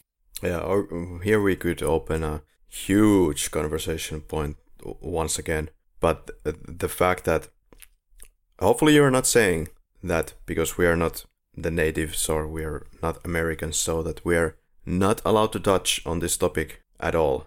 I'm not saying that because I'm gonna touch the topic, but yeah. I, I do wanna push that out there and admit it now so that we are transparent and open mm-hmm. in this podcast and mm-hmm. don't give our listeners the wrong impression. Yeah, and of course, there is something to be an American. There is something to be a Native American.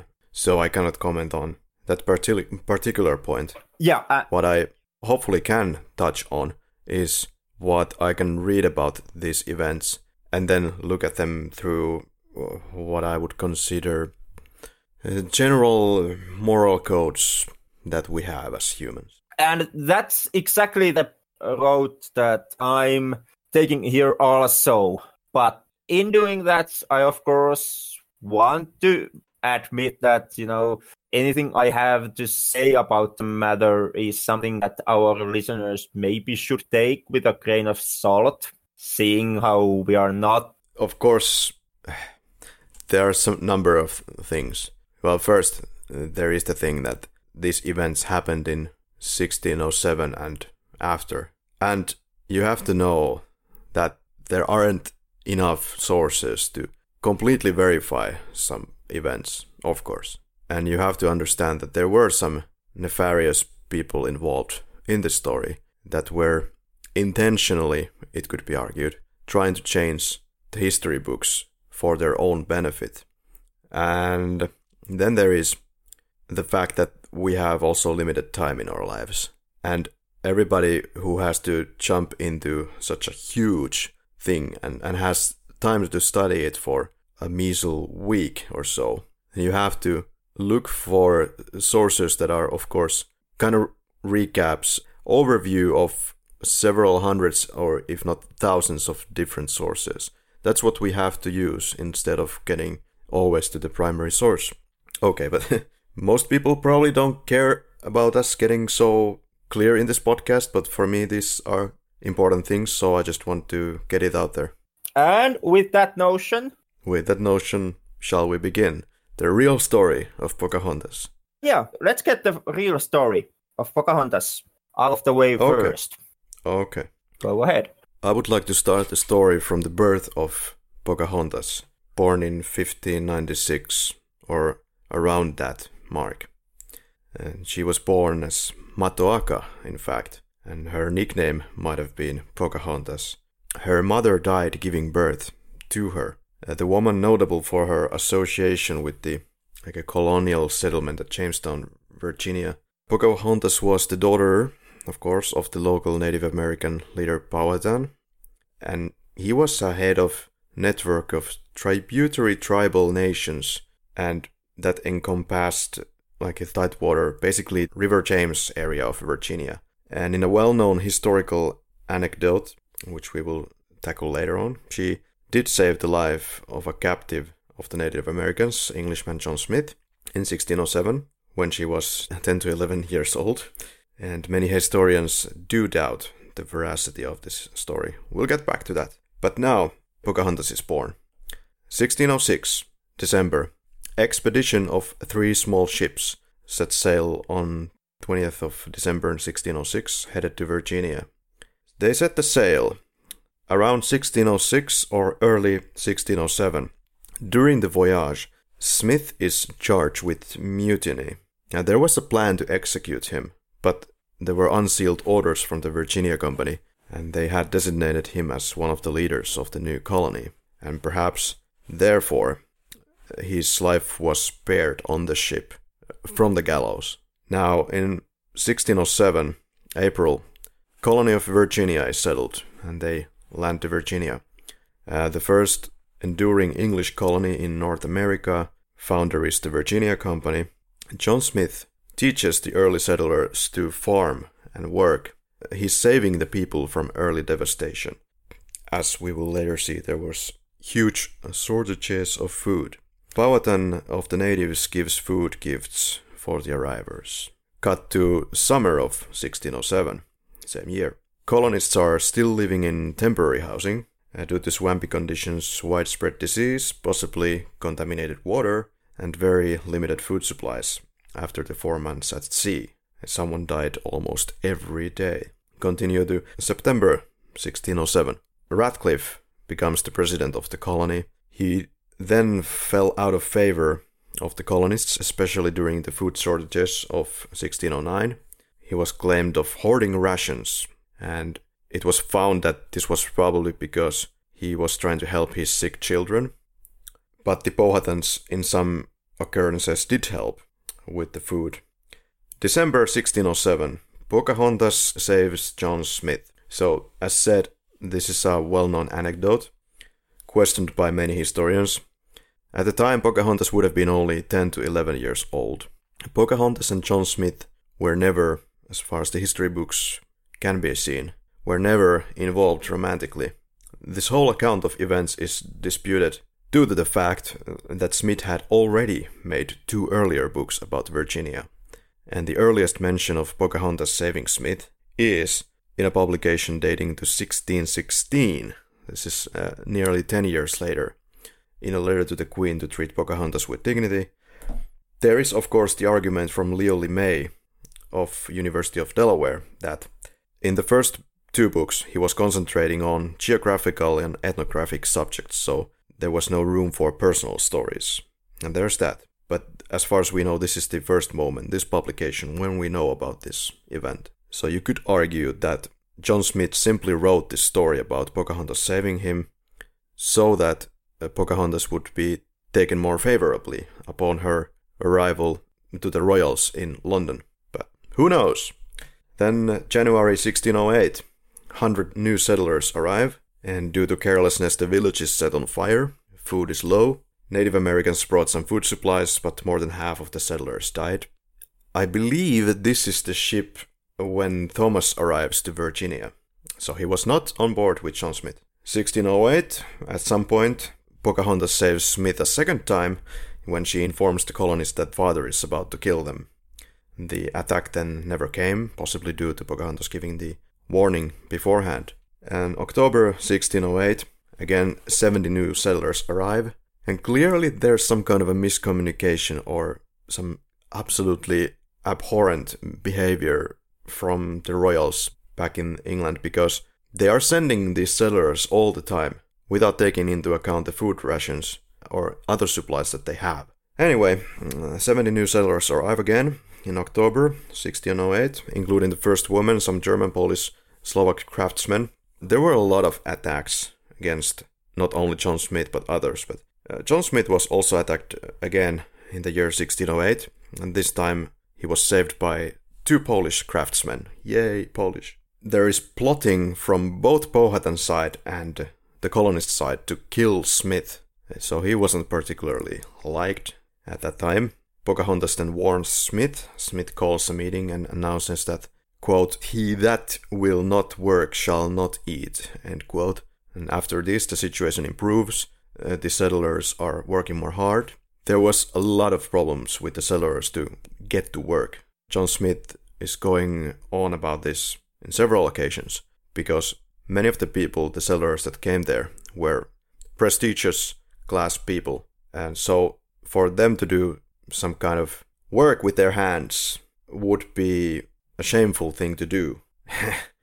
1609, Governor Smith sends raiding parties to the Powhatan territory to demand food, and this alienates and angers the natives.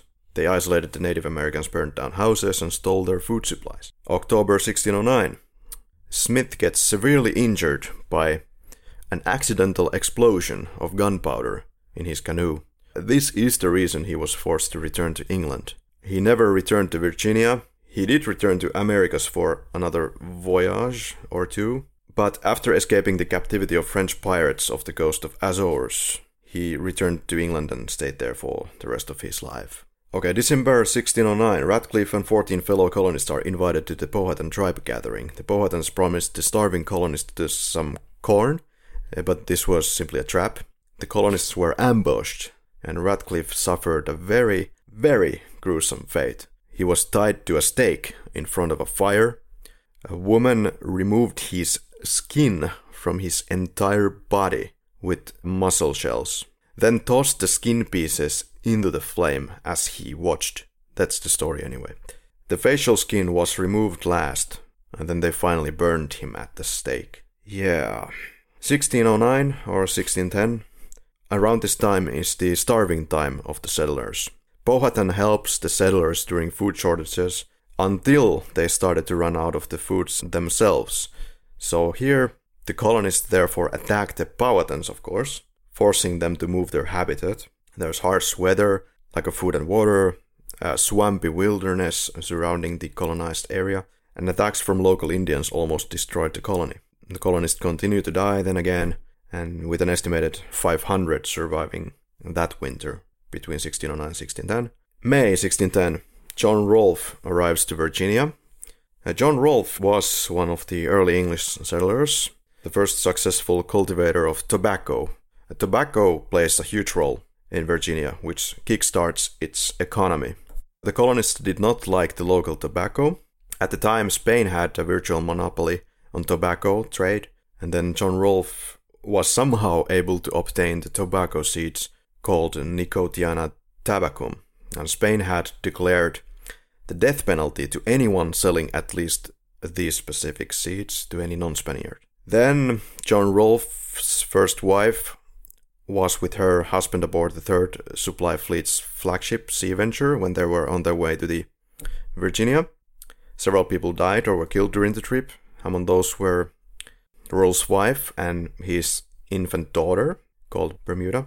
The husband continues his trip all the way to the Jamestown colony, and on arrival at Jamestown, they found that Virginia colony almost destroyed by famine and disease during what was known as the starving time, as mentioned.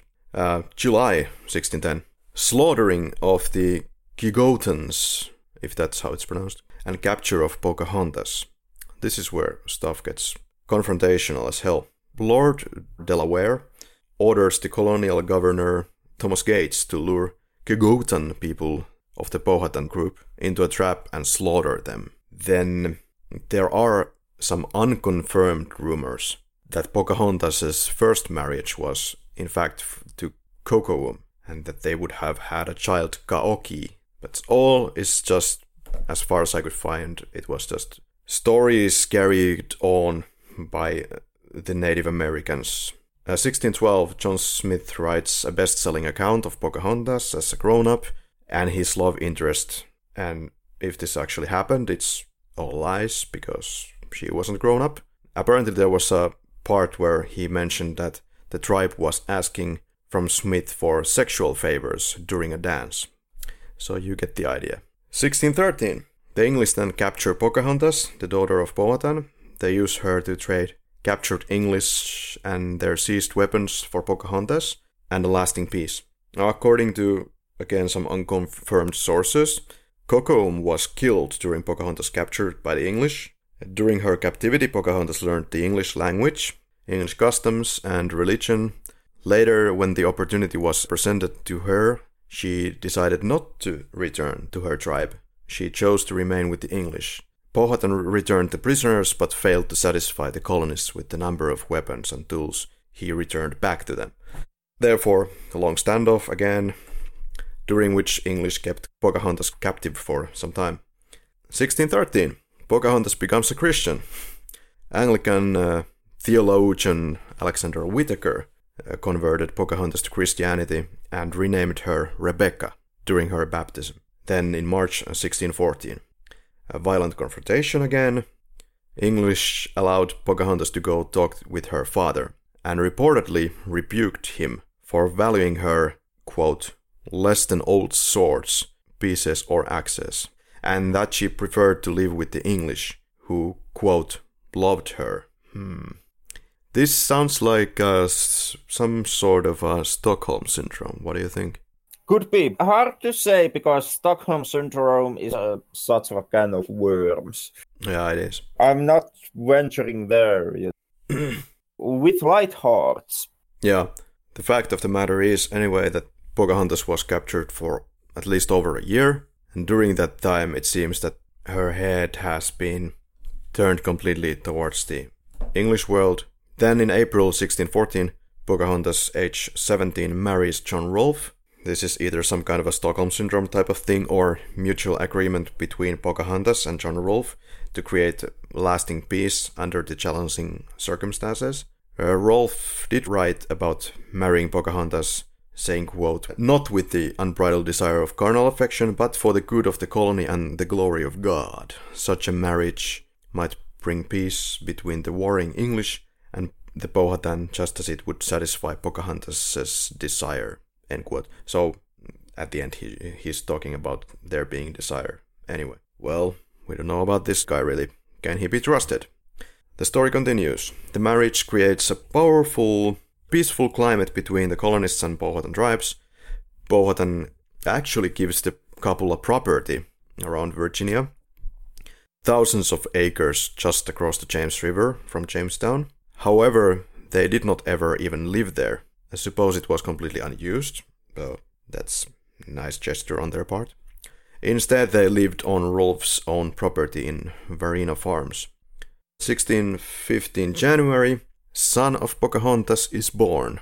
Rolfe and Pocahontas have a son, Thomas, January 30th, 1615.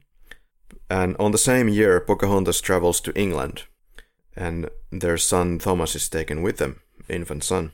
To travel to England on the Treasurer in 1615, Pocahontas was widely received as some kind of a visiting royalty level type of person. The Rolfes were also accompanied by Powhatan's holy man called Tomocomo. So Tomocomo was sent to England to count the number of people in England and to see if John Smith was still alive after the gunpowder incident. And judging from these instructions, the chief Powhatan seems to have been uh, deeply affected by Smith's rumored death. This is another indication of the positive relationship that they had at some point. Um, if their associations were as Smith depicted them, in the general history, the book that he wrote, uh, then Powhatan would not have been much concerned about his absence or death. The Rolfe family settled in Brentford. You have to kind of wonder when you're reading all this stuff that was Pocahontas just simply used merely as the colony's marketing tool in England to get a favorable uh, image of the colony? That would not necessarily be completely out of the picture. Yeah, yeah. 1616 once again, John Smith publishes a written propaganda work called A Description of New England to coax Englishmen to migrate to the New World. Okay, that kind of fits with the 1615 of Pocahontas arriving to England. 1616, once again, John Smith publicizes his story of Pocahontas saving him back in 1607 when she was 10 11 years old in a letter to the Queen. In early 1617, uh, Smith met the couple, Rolfe and Pocahontas, and later wrote that when Pocahontas saw him, quote, without any words, she turned about, obscured her face as not seeming well contented, end quote. Pocahontas was left alone for three hours. Later they spoke more. Smith's recollection or record of what she said to him is fragmentary and enigmatic. She reminded him of the courtesies she had done, saying, You did promise Powhatan what was yours would be his, and he the like to you. Uh, she then discomfited him by calling him father, explaining Smith had called Powhatan father before when a stranger in Virginia, so they should have mutually called each other fathers.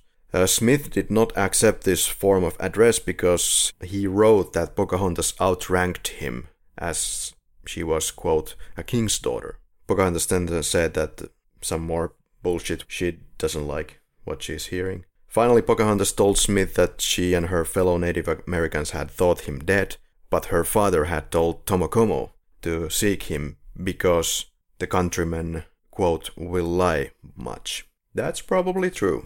One accurate part of the story for sure. Once again, in 1617, the unfortunate thing happens. Pocahontas dies at the age of 20 or 21. Uh, the couple planned to return to Virginia that year, and they were already on their way back to Virginia. But as the ship had sailed only to Gravesend section of the River Thames, Pocahontas became gravely ill. Uh, she was taken ashore and she died. According to Rolfe, she died saying, quote, All must die, but this enough that her child liveth. End quote. Well, who knows if that's true or not.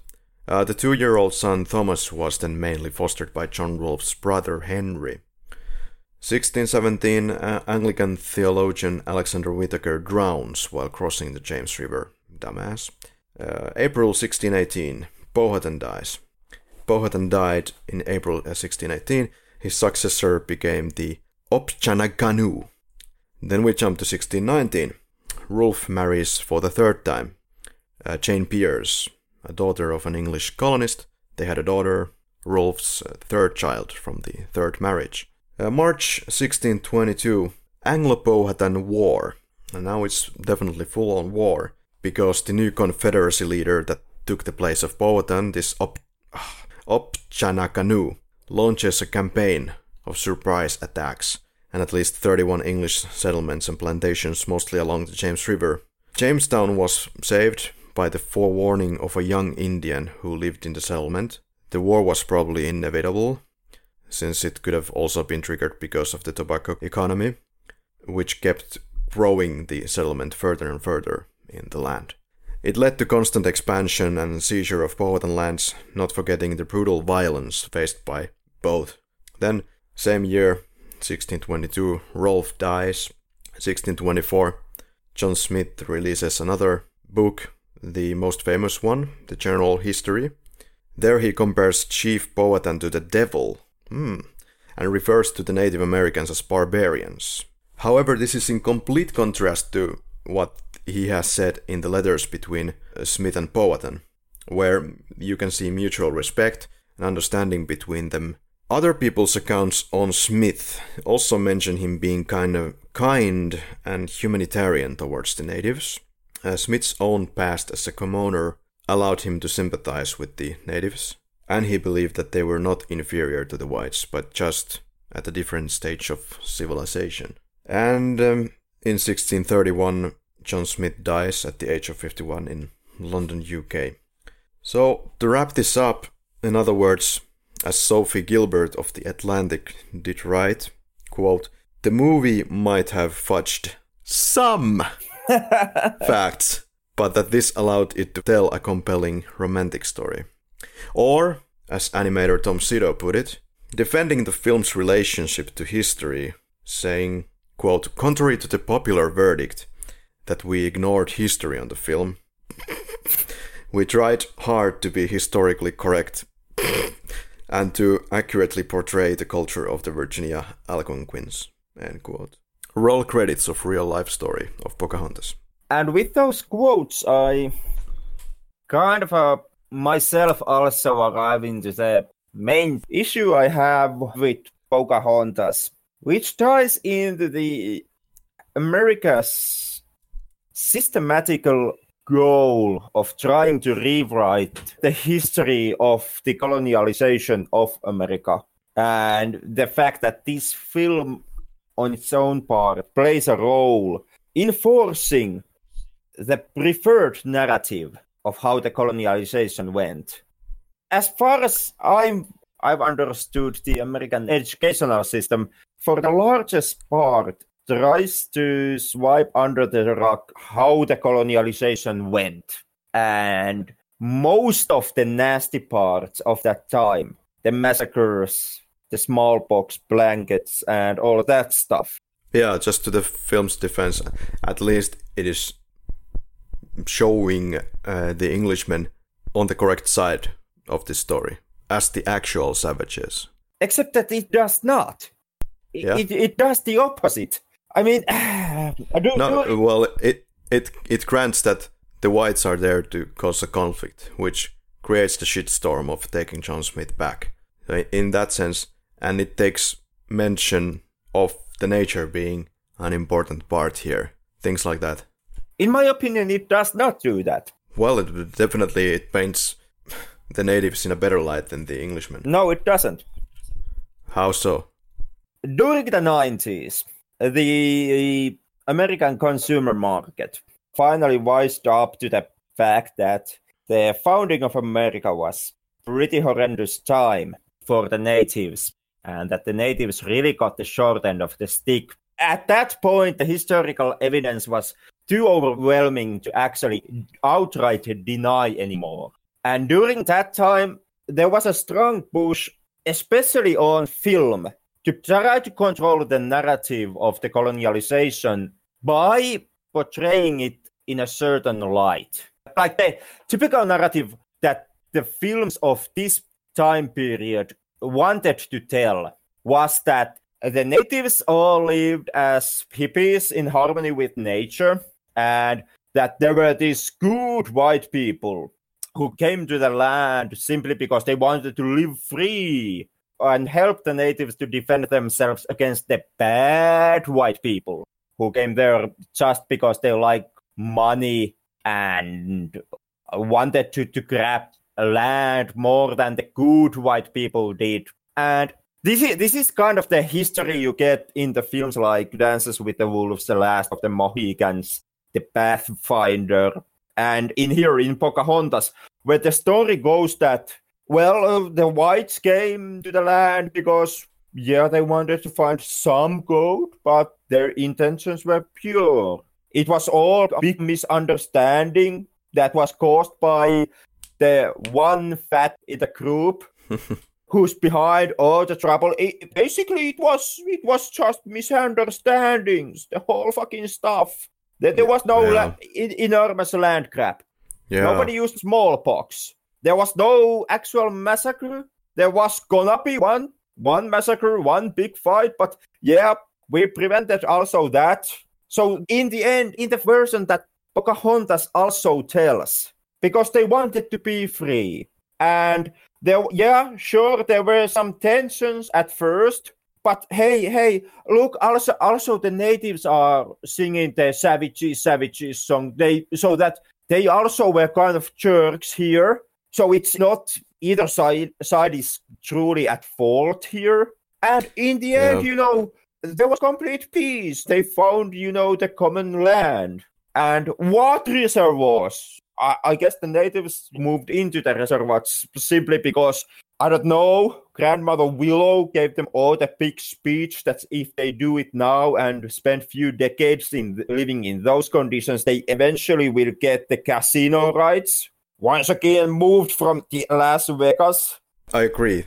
They should have made it more clear what kind of faults were done. Mostly, really, from the aggressor's side that we can see as the primary and almost sole aggression side, as far as I have read about this whole colonization. Of course, there were angry like responses to the attacks and the behavior of the Englishmen, like these sudden ambushes of the Native Americans.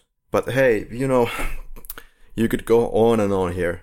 If you start to do a movie about historical events and you don't have any intention to get the history right, then you're screwed. There might be even unintentional moments like this. For example, like you said, that the Native Americans and the to be Americans are kind of like you said equal at the end, where they kind of understand each other and they both have done some wrong deeds. Uh, yeah. Of course, that's the intention of the film to draw a story. Of course, this could be also sort of like an unintentional moment where you have already fucked up the history. And once you have done that and you change the story, then you have moments like this that somebody can notice more uh, small details like, hey, you can absolutely not do that. And it just flies past the brains of the executives. I actually am on the other side of that argument. They they had Russell Means amongst their ranks, Native American consorts, the way how the colonialization is portrayed in Pocahontas, it's so completely removed from the known history of how it actually went. Yeah. And tying that into the whole 90s Hollywood trying to retell their version of founding of America, I would say that Pocahontas doing the colonialization story as ham-fisted as it does is actually intentional. They meant that. What may be an accident is the over sexualization of Pocahontas, which also is a huge problem from this movie's part, because that, on the other hand, ties into this age old trick of the aggressor of creating this myth of a extremely sexual native. Mm-hmm. Who was originally at that time, if we compare 10 or 11. Yeah, and which also has the problematic element that it partly plays into sexual violence committed towards the native woman even today. I came across of this Department of Justice's study which covered over 2000 Native American women. Okay. Who were survived for the, the study and they found out that it was concluded in the Native American and Alaskan Native women. And okay, yeah, the group was only 2000. So I believe that the real figures are even more horrendous. But from these 2000, 84% of the women had experienced violence. 56% had experienced sexual violence, meaning rape and. Well, since you brought it up, the subject of rape, there is, uh, was like a book, there has been a mention that Pocahontas might have been uh, also raped during her captivity. Yeah, it could be. Yeah, but it's uh, unconfirmed. When you read about it, the, the sense that I get is that the story could have been even murkier than it seems on the surface level. Of course, Pocahontas was really young. Like, when John Rolfe met her, she could have been. Uh, when did John Rolfe arrive? 1608, right? So at that yeah. that that time, she was like 12ish, and then they capture her years later. She's maybe max 15, and then they marry him when she's 17. Then they take her to England, and the whole marriage thing it seems like just like a compromise to keep the peace. They take her to England, I think just to what I've said before to, to convince people to come to Virginia to build the colony. And then she suddenly dies. That's probably just a freak accident. But um, I smell a rat.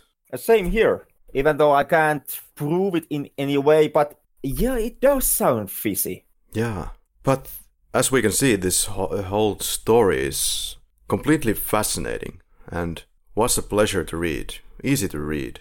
And Pocahontas the animated movie is actually one of very various Pocahontas related movies. There's at least five or six in total. And we have our old friend Roger Ebert.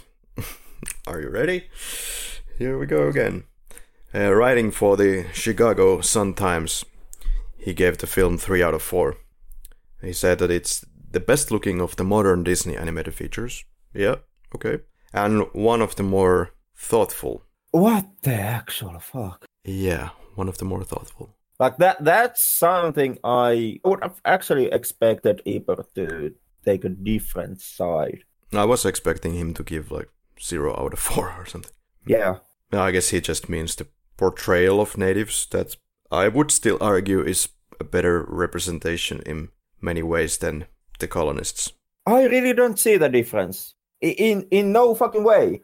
Uh, the the troubling parts of the colonists are entirely tied into the character of the character of Ratcliffe. He's at fault at basically anything that goes wrong from the colonist part.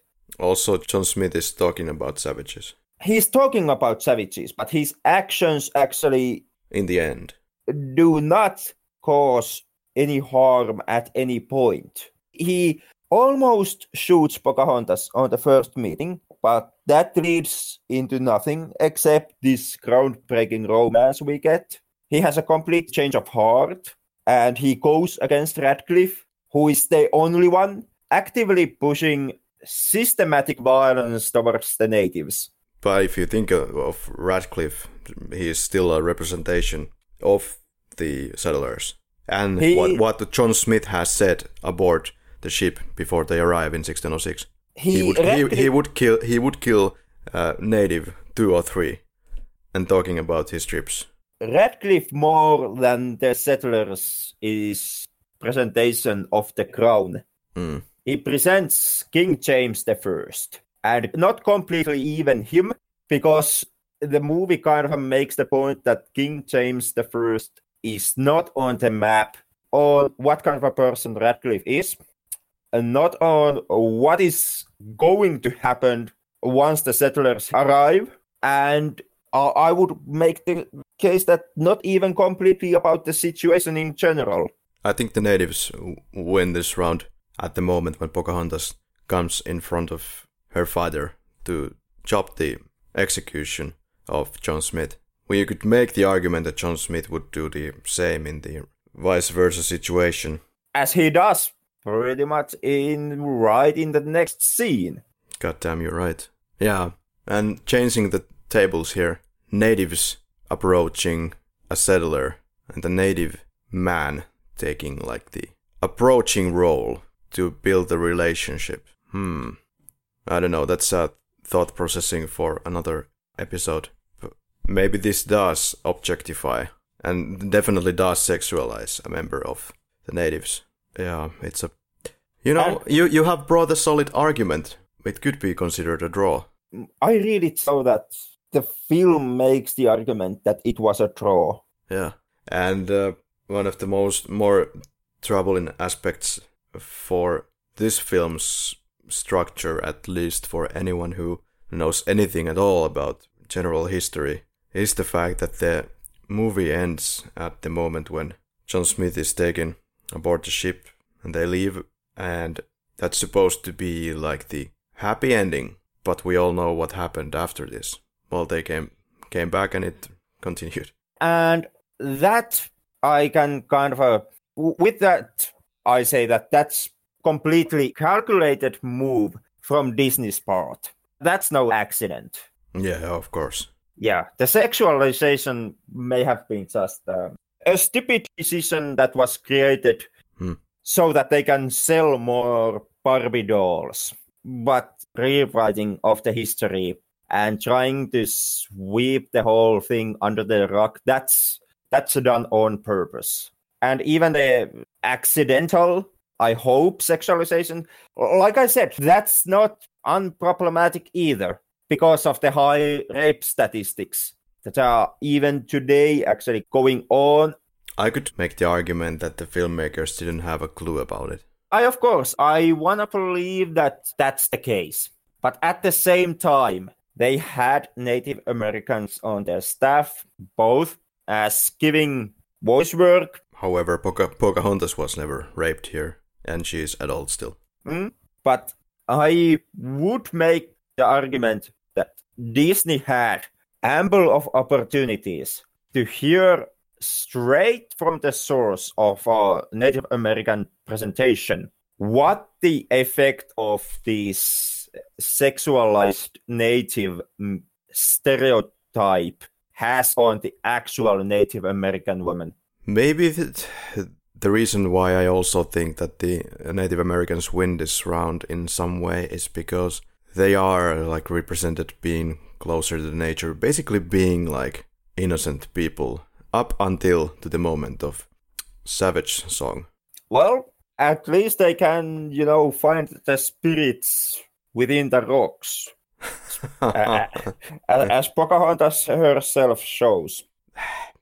Well, it's a visual, artistic interpretation of their beliefs at the time it's a hippie stereotype created by white men who have lived on a land that originally belonged to someone else and to which their ancestors came by force. That's what it is. My main problem is perhaps that they are not represented anywhere in a more like grounded way, like normal human beings, they always have this, you know, this. We are still talking about the supernatural flavor, and we just got out of it.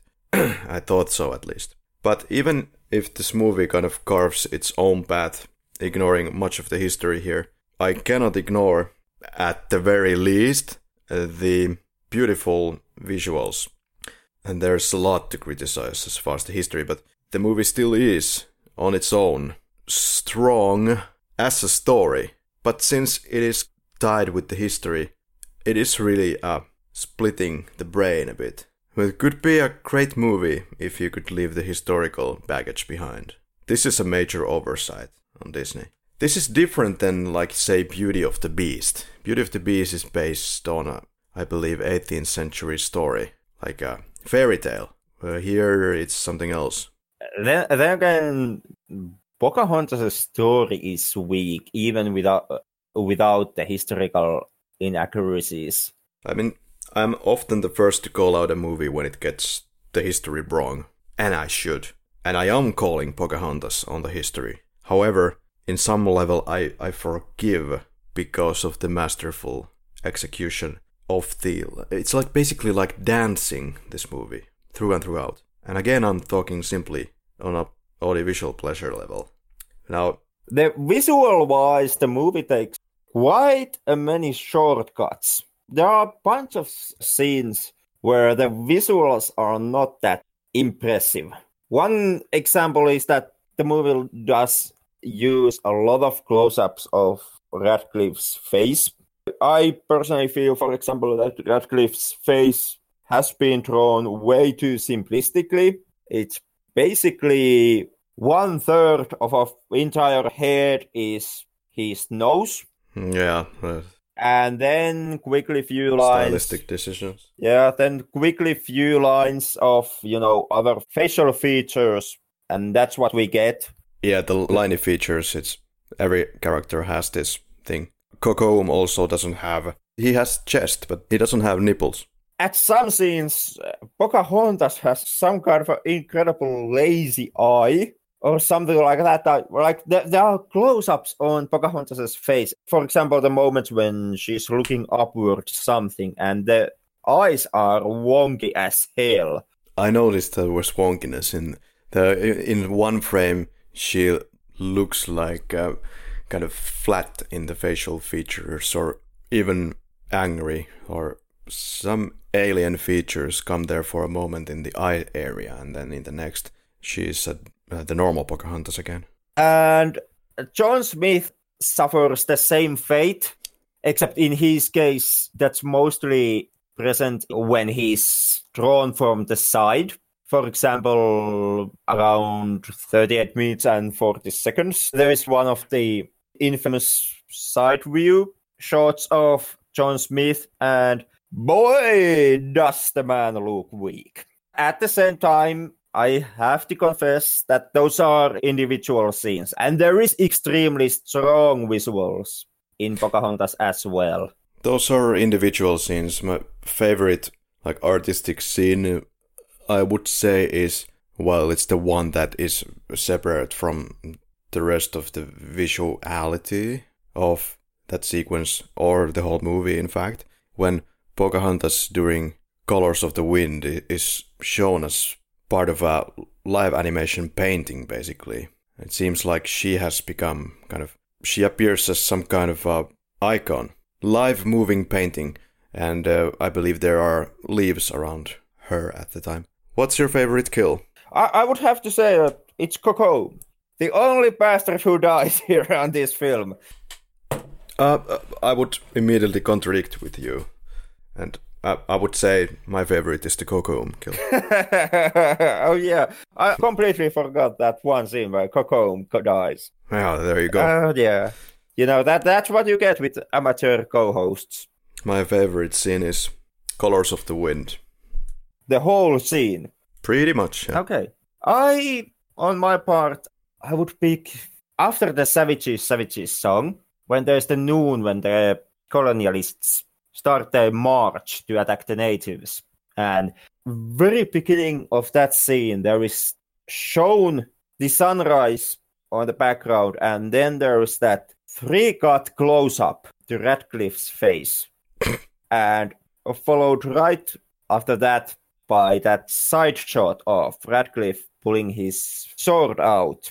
I would call that as my favorite scene because I think it's one of the most clever moments addressing the colonialization and uh, the treatment of the natives all together because the way Ratcliffe and his hand and all those have been drawn is very close to the old cliche Aztec drawings of the Spaniards, which you see in, for example, in the movie Road to El Dorado, where there's the mural that shows the Spaniard soldier. And the way Ratcliffe is drawn on this scene is is surprisingly close to those mural drawings. Okay, very thorough. How did you see the pacing? You you thought that it was boring, right? The problem is not so much the pacing. Uh, the, this is a movie that still goes on at relatively good pace. Uh, the problem I had and the reason why I found it boring was that to me there just is not enough story. Yeah, I like the pacing regardless of the recycled themes throughout. Yeah, uh, and I, I can completely see that. It's very dynamic. Mm-hmm. And it's it's it's constantly active. So in that sense, it's not at fault here. The pacing is good. Did you have any favorite quotes? I guess the choruses from the songs from the Finnish version. Sä kuuletko jo sudenhuudon täyden kuun? Yeah. For example, that's a great quote. And something Ilveskissa naurahtaa. Yeah, also. And Ville ja Ville. that, although, also works extremely well in its English form. Savages, savages. I myself, I confess, I don't, I do not know what's behind the river bend, but I do know what's not, and that's an Oscar nomination. Oh yeah, I wanted to say that some of these lyrics are very cheesy and they don't make any sense. Like, can you draw with the colors of the wind? In the English form, it went like, can you paint with all the colors of the wind? Värit tuulen pystytkö sä maalaamaan? Which also makes no sense because neither one of them is a painter. Well, the both of them don't make any sense really, but it sounds good. That, that it does. That it does. Hmm, my favorite quote is the ending of the Riverbend song. Like I mentioned earlier, should I choose the smoothest course, steady as the beating rum? and is all my dreaming at an end, or do you still wait for me, dream giver, just around the riverbend? And with what you've told about your personal relationship to those lines, you know, hey, Godspeed. It is, with all the negative I have to say about Pocahontas, I still like the fact that people have strong connections to this film, even though I can't understand why. But, you know, th- those connections are humane and they are important, even though I'm too stubborn to understand them myself, maybe, but they still matter because the people who have those connections matter. And in that sense, I'm I'm happy for you. I'm I'm happy that you found that connection with those lines and that they are so important to you. And you know, I I do uh, admit that it, were I to watch this movie for the first time in 2018, I would probably have a completely different narrative going on here. You know, as we have seen before, what we like about films, it has so much to do with personal experience with that movie. When did you watch it? In what kind of a mindset? Maybe where did you watch it? Why did you watch it? And as we know, this is not a logical decision in many ways, but due to the, yes, emotional feeling that it manages to get out of me, especially with quotes like this, that's why I am I'm on board. So you are finally willing to let go with your need to find only rationality in your life and approach everything rationally. And admit that there, in fact, is some merit to feelings and emotions. Yeah, um, I'm not saying that they are meaningless in the way that you feel them, and they they can definitely change the course of your life for better or worse. And maybe that is the problem with it, and it is because again, this is not rational. But I do find value in some of my irrational choices right here. Henrik, it's review time. Would you recommend Pocahontas? I would not. Even if you would forgive it, trying to retell the history of colonialization of America, even if you would forgive it, the fact that it tries to give you this impression that nothing bad happened during the colonialization and it was equal parts the natives and the colonialists who were at fault here. Even if I would not notice the sexualization of Pocahontas and with that had to acknowledge rape statistics and part that these kind of overly sexual stereotypes do play in those statistics. You know, removing all that and simply watching this as a film with no package, I would not recommend Pocahontas because in its core, it's typical Disney going through all the Disney tropes, and to be honest, it's it's boring. It, it's you you get your Romeo and Juliet storyline and and pretty much nothing else except you know some tree talking and colors of the wind and, and a bunch of natives, and that's all you get story wise. It's an hour and 17 minutes long, and thank God it's not longer than that because there's barely material even for that. Okay. Okay. I, for one, did not see the problems that you see in as far as the repetition is. You know, this is to be expected from Disney. Of course, when I saw this as a kid, I didn't care or understand such concepts that they keep repeating the same old, uh, you know, structure there in that way on that level. Now, of course, I can see, but it's still not distracting because the setting, the characters are interesting enough still for me to definitely care about them. I'm, of course, doing a lot of forgiving here. I understand that this was, a, of course, a pretty historic movie by just the virtue of showing the Englishmen being the actual savages in a certain sense, ending, as you mentioned, in a sort of a draw situation. But as I've said a million times, visually, artistically, this movie is just way too enjoyable. It's way too well executed. It has many shortcomings in the pre production, but the key components why this movie still wins in the end is its uh, certain overcoming uh, the fear of the unknown, the thematic that they went with to this project, uh, seeing humanity in all. That's an important theme for the kids.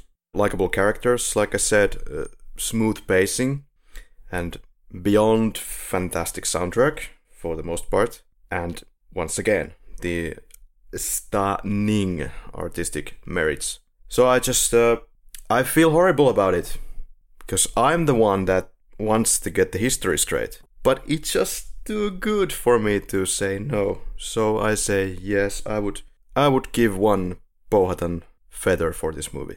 To me this is a corporate machine. It is, the I movie. grant. In many ways it is, yes. Well, it's been an interesting ride. This is the last episode that I will record from Poland. But in closing, I would like to thank all of the feedback and the listeners. It really helps the feedback spiritually. It it really does. We put in the hours to the podcast, and it's always good to know if it's working out for you all. Or maybe it isn't. So please feel free to send any feedback. We definitely have, in our opinion, some real good stuff ready for you next week. So to stay informed on that, I would advise to go follow us on Facebook, Twitter, and all that stuff. Henrik, are we kind of finished with this supernatural uh, history story? I believe we are. Okay. Is the story finished with us? That I do not yet know. And we do hope that you keep in touch with us and keep the discussion going if you have anything to say. that that's a dangerous wish. you know, it, it just might be that our dear listeners has tons of things to say, and none of them very pleasant for us. You're playing with fire there. Well then, keep your comments to yourself. no. Yeah, i- i- i- if you have nice things to say, please let us hear them. if you have not, uh, keep your mouth shut. yeah. But uh, everything constructive, hopefully as constructive and hopefully as cohesive as we have tried to do right here. Other than that, I've been Kari, and you have been Henrik, I believe. I'm not sure anymore. I, I take your word for it. Let's go with that. With that said, until next week, dear listeners. Until next week.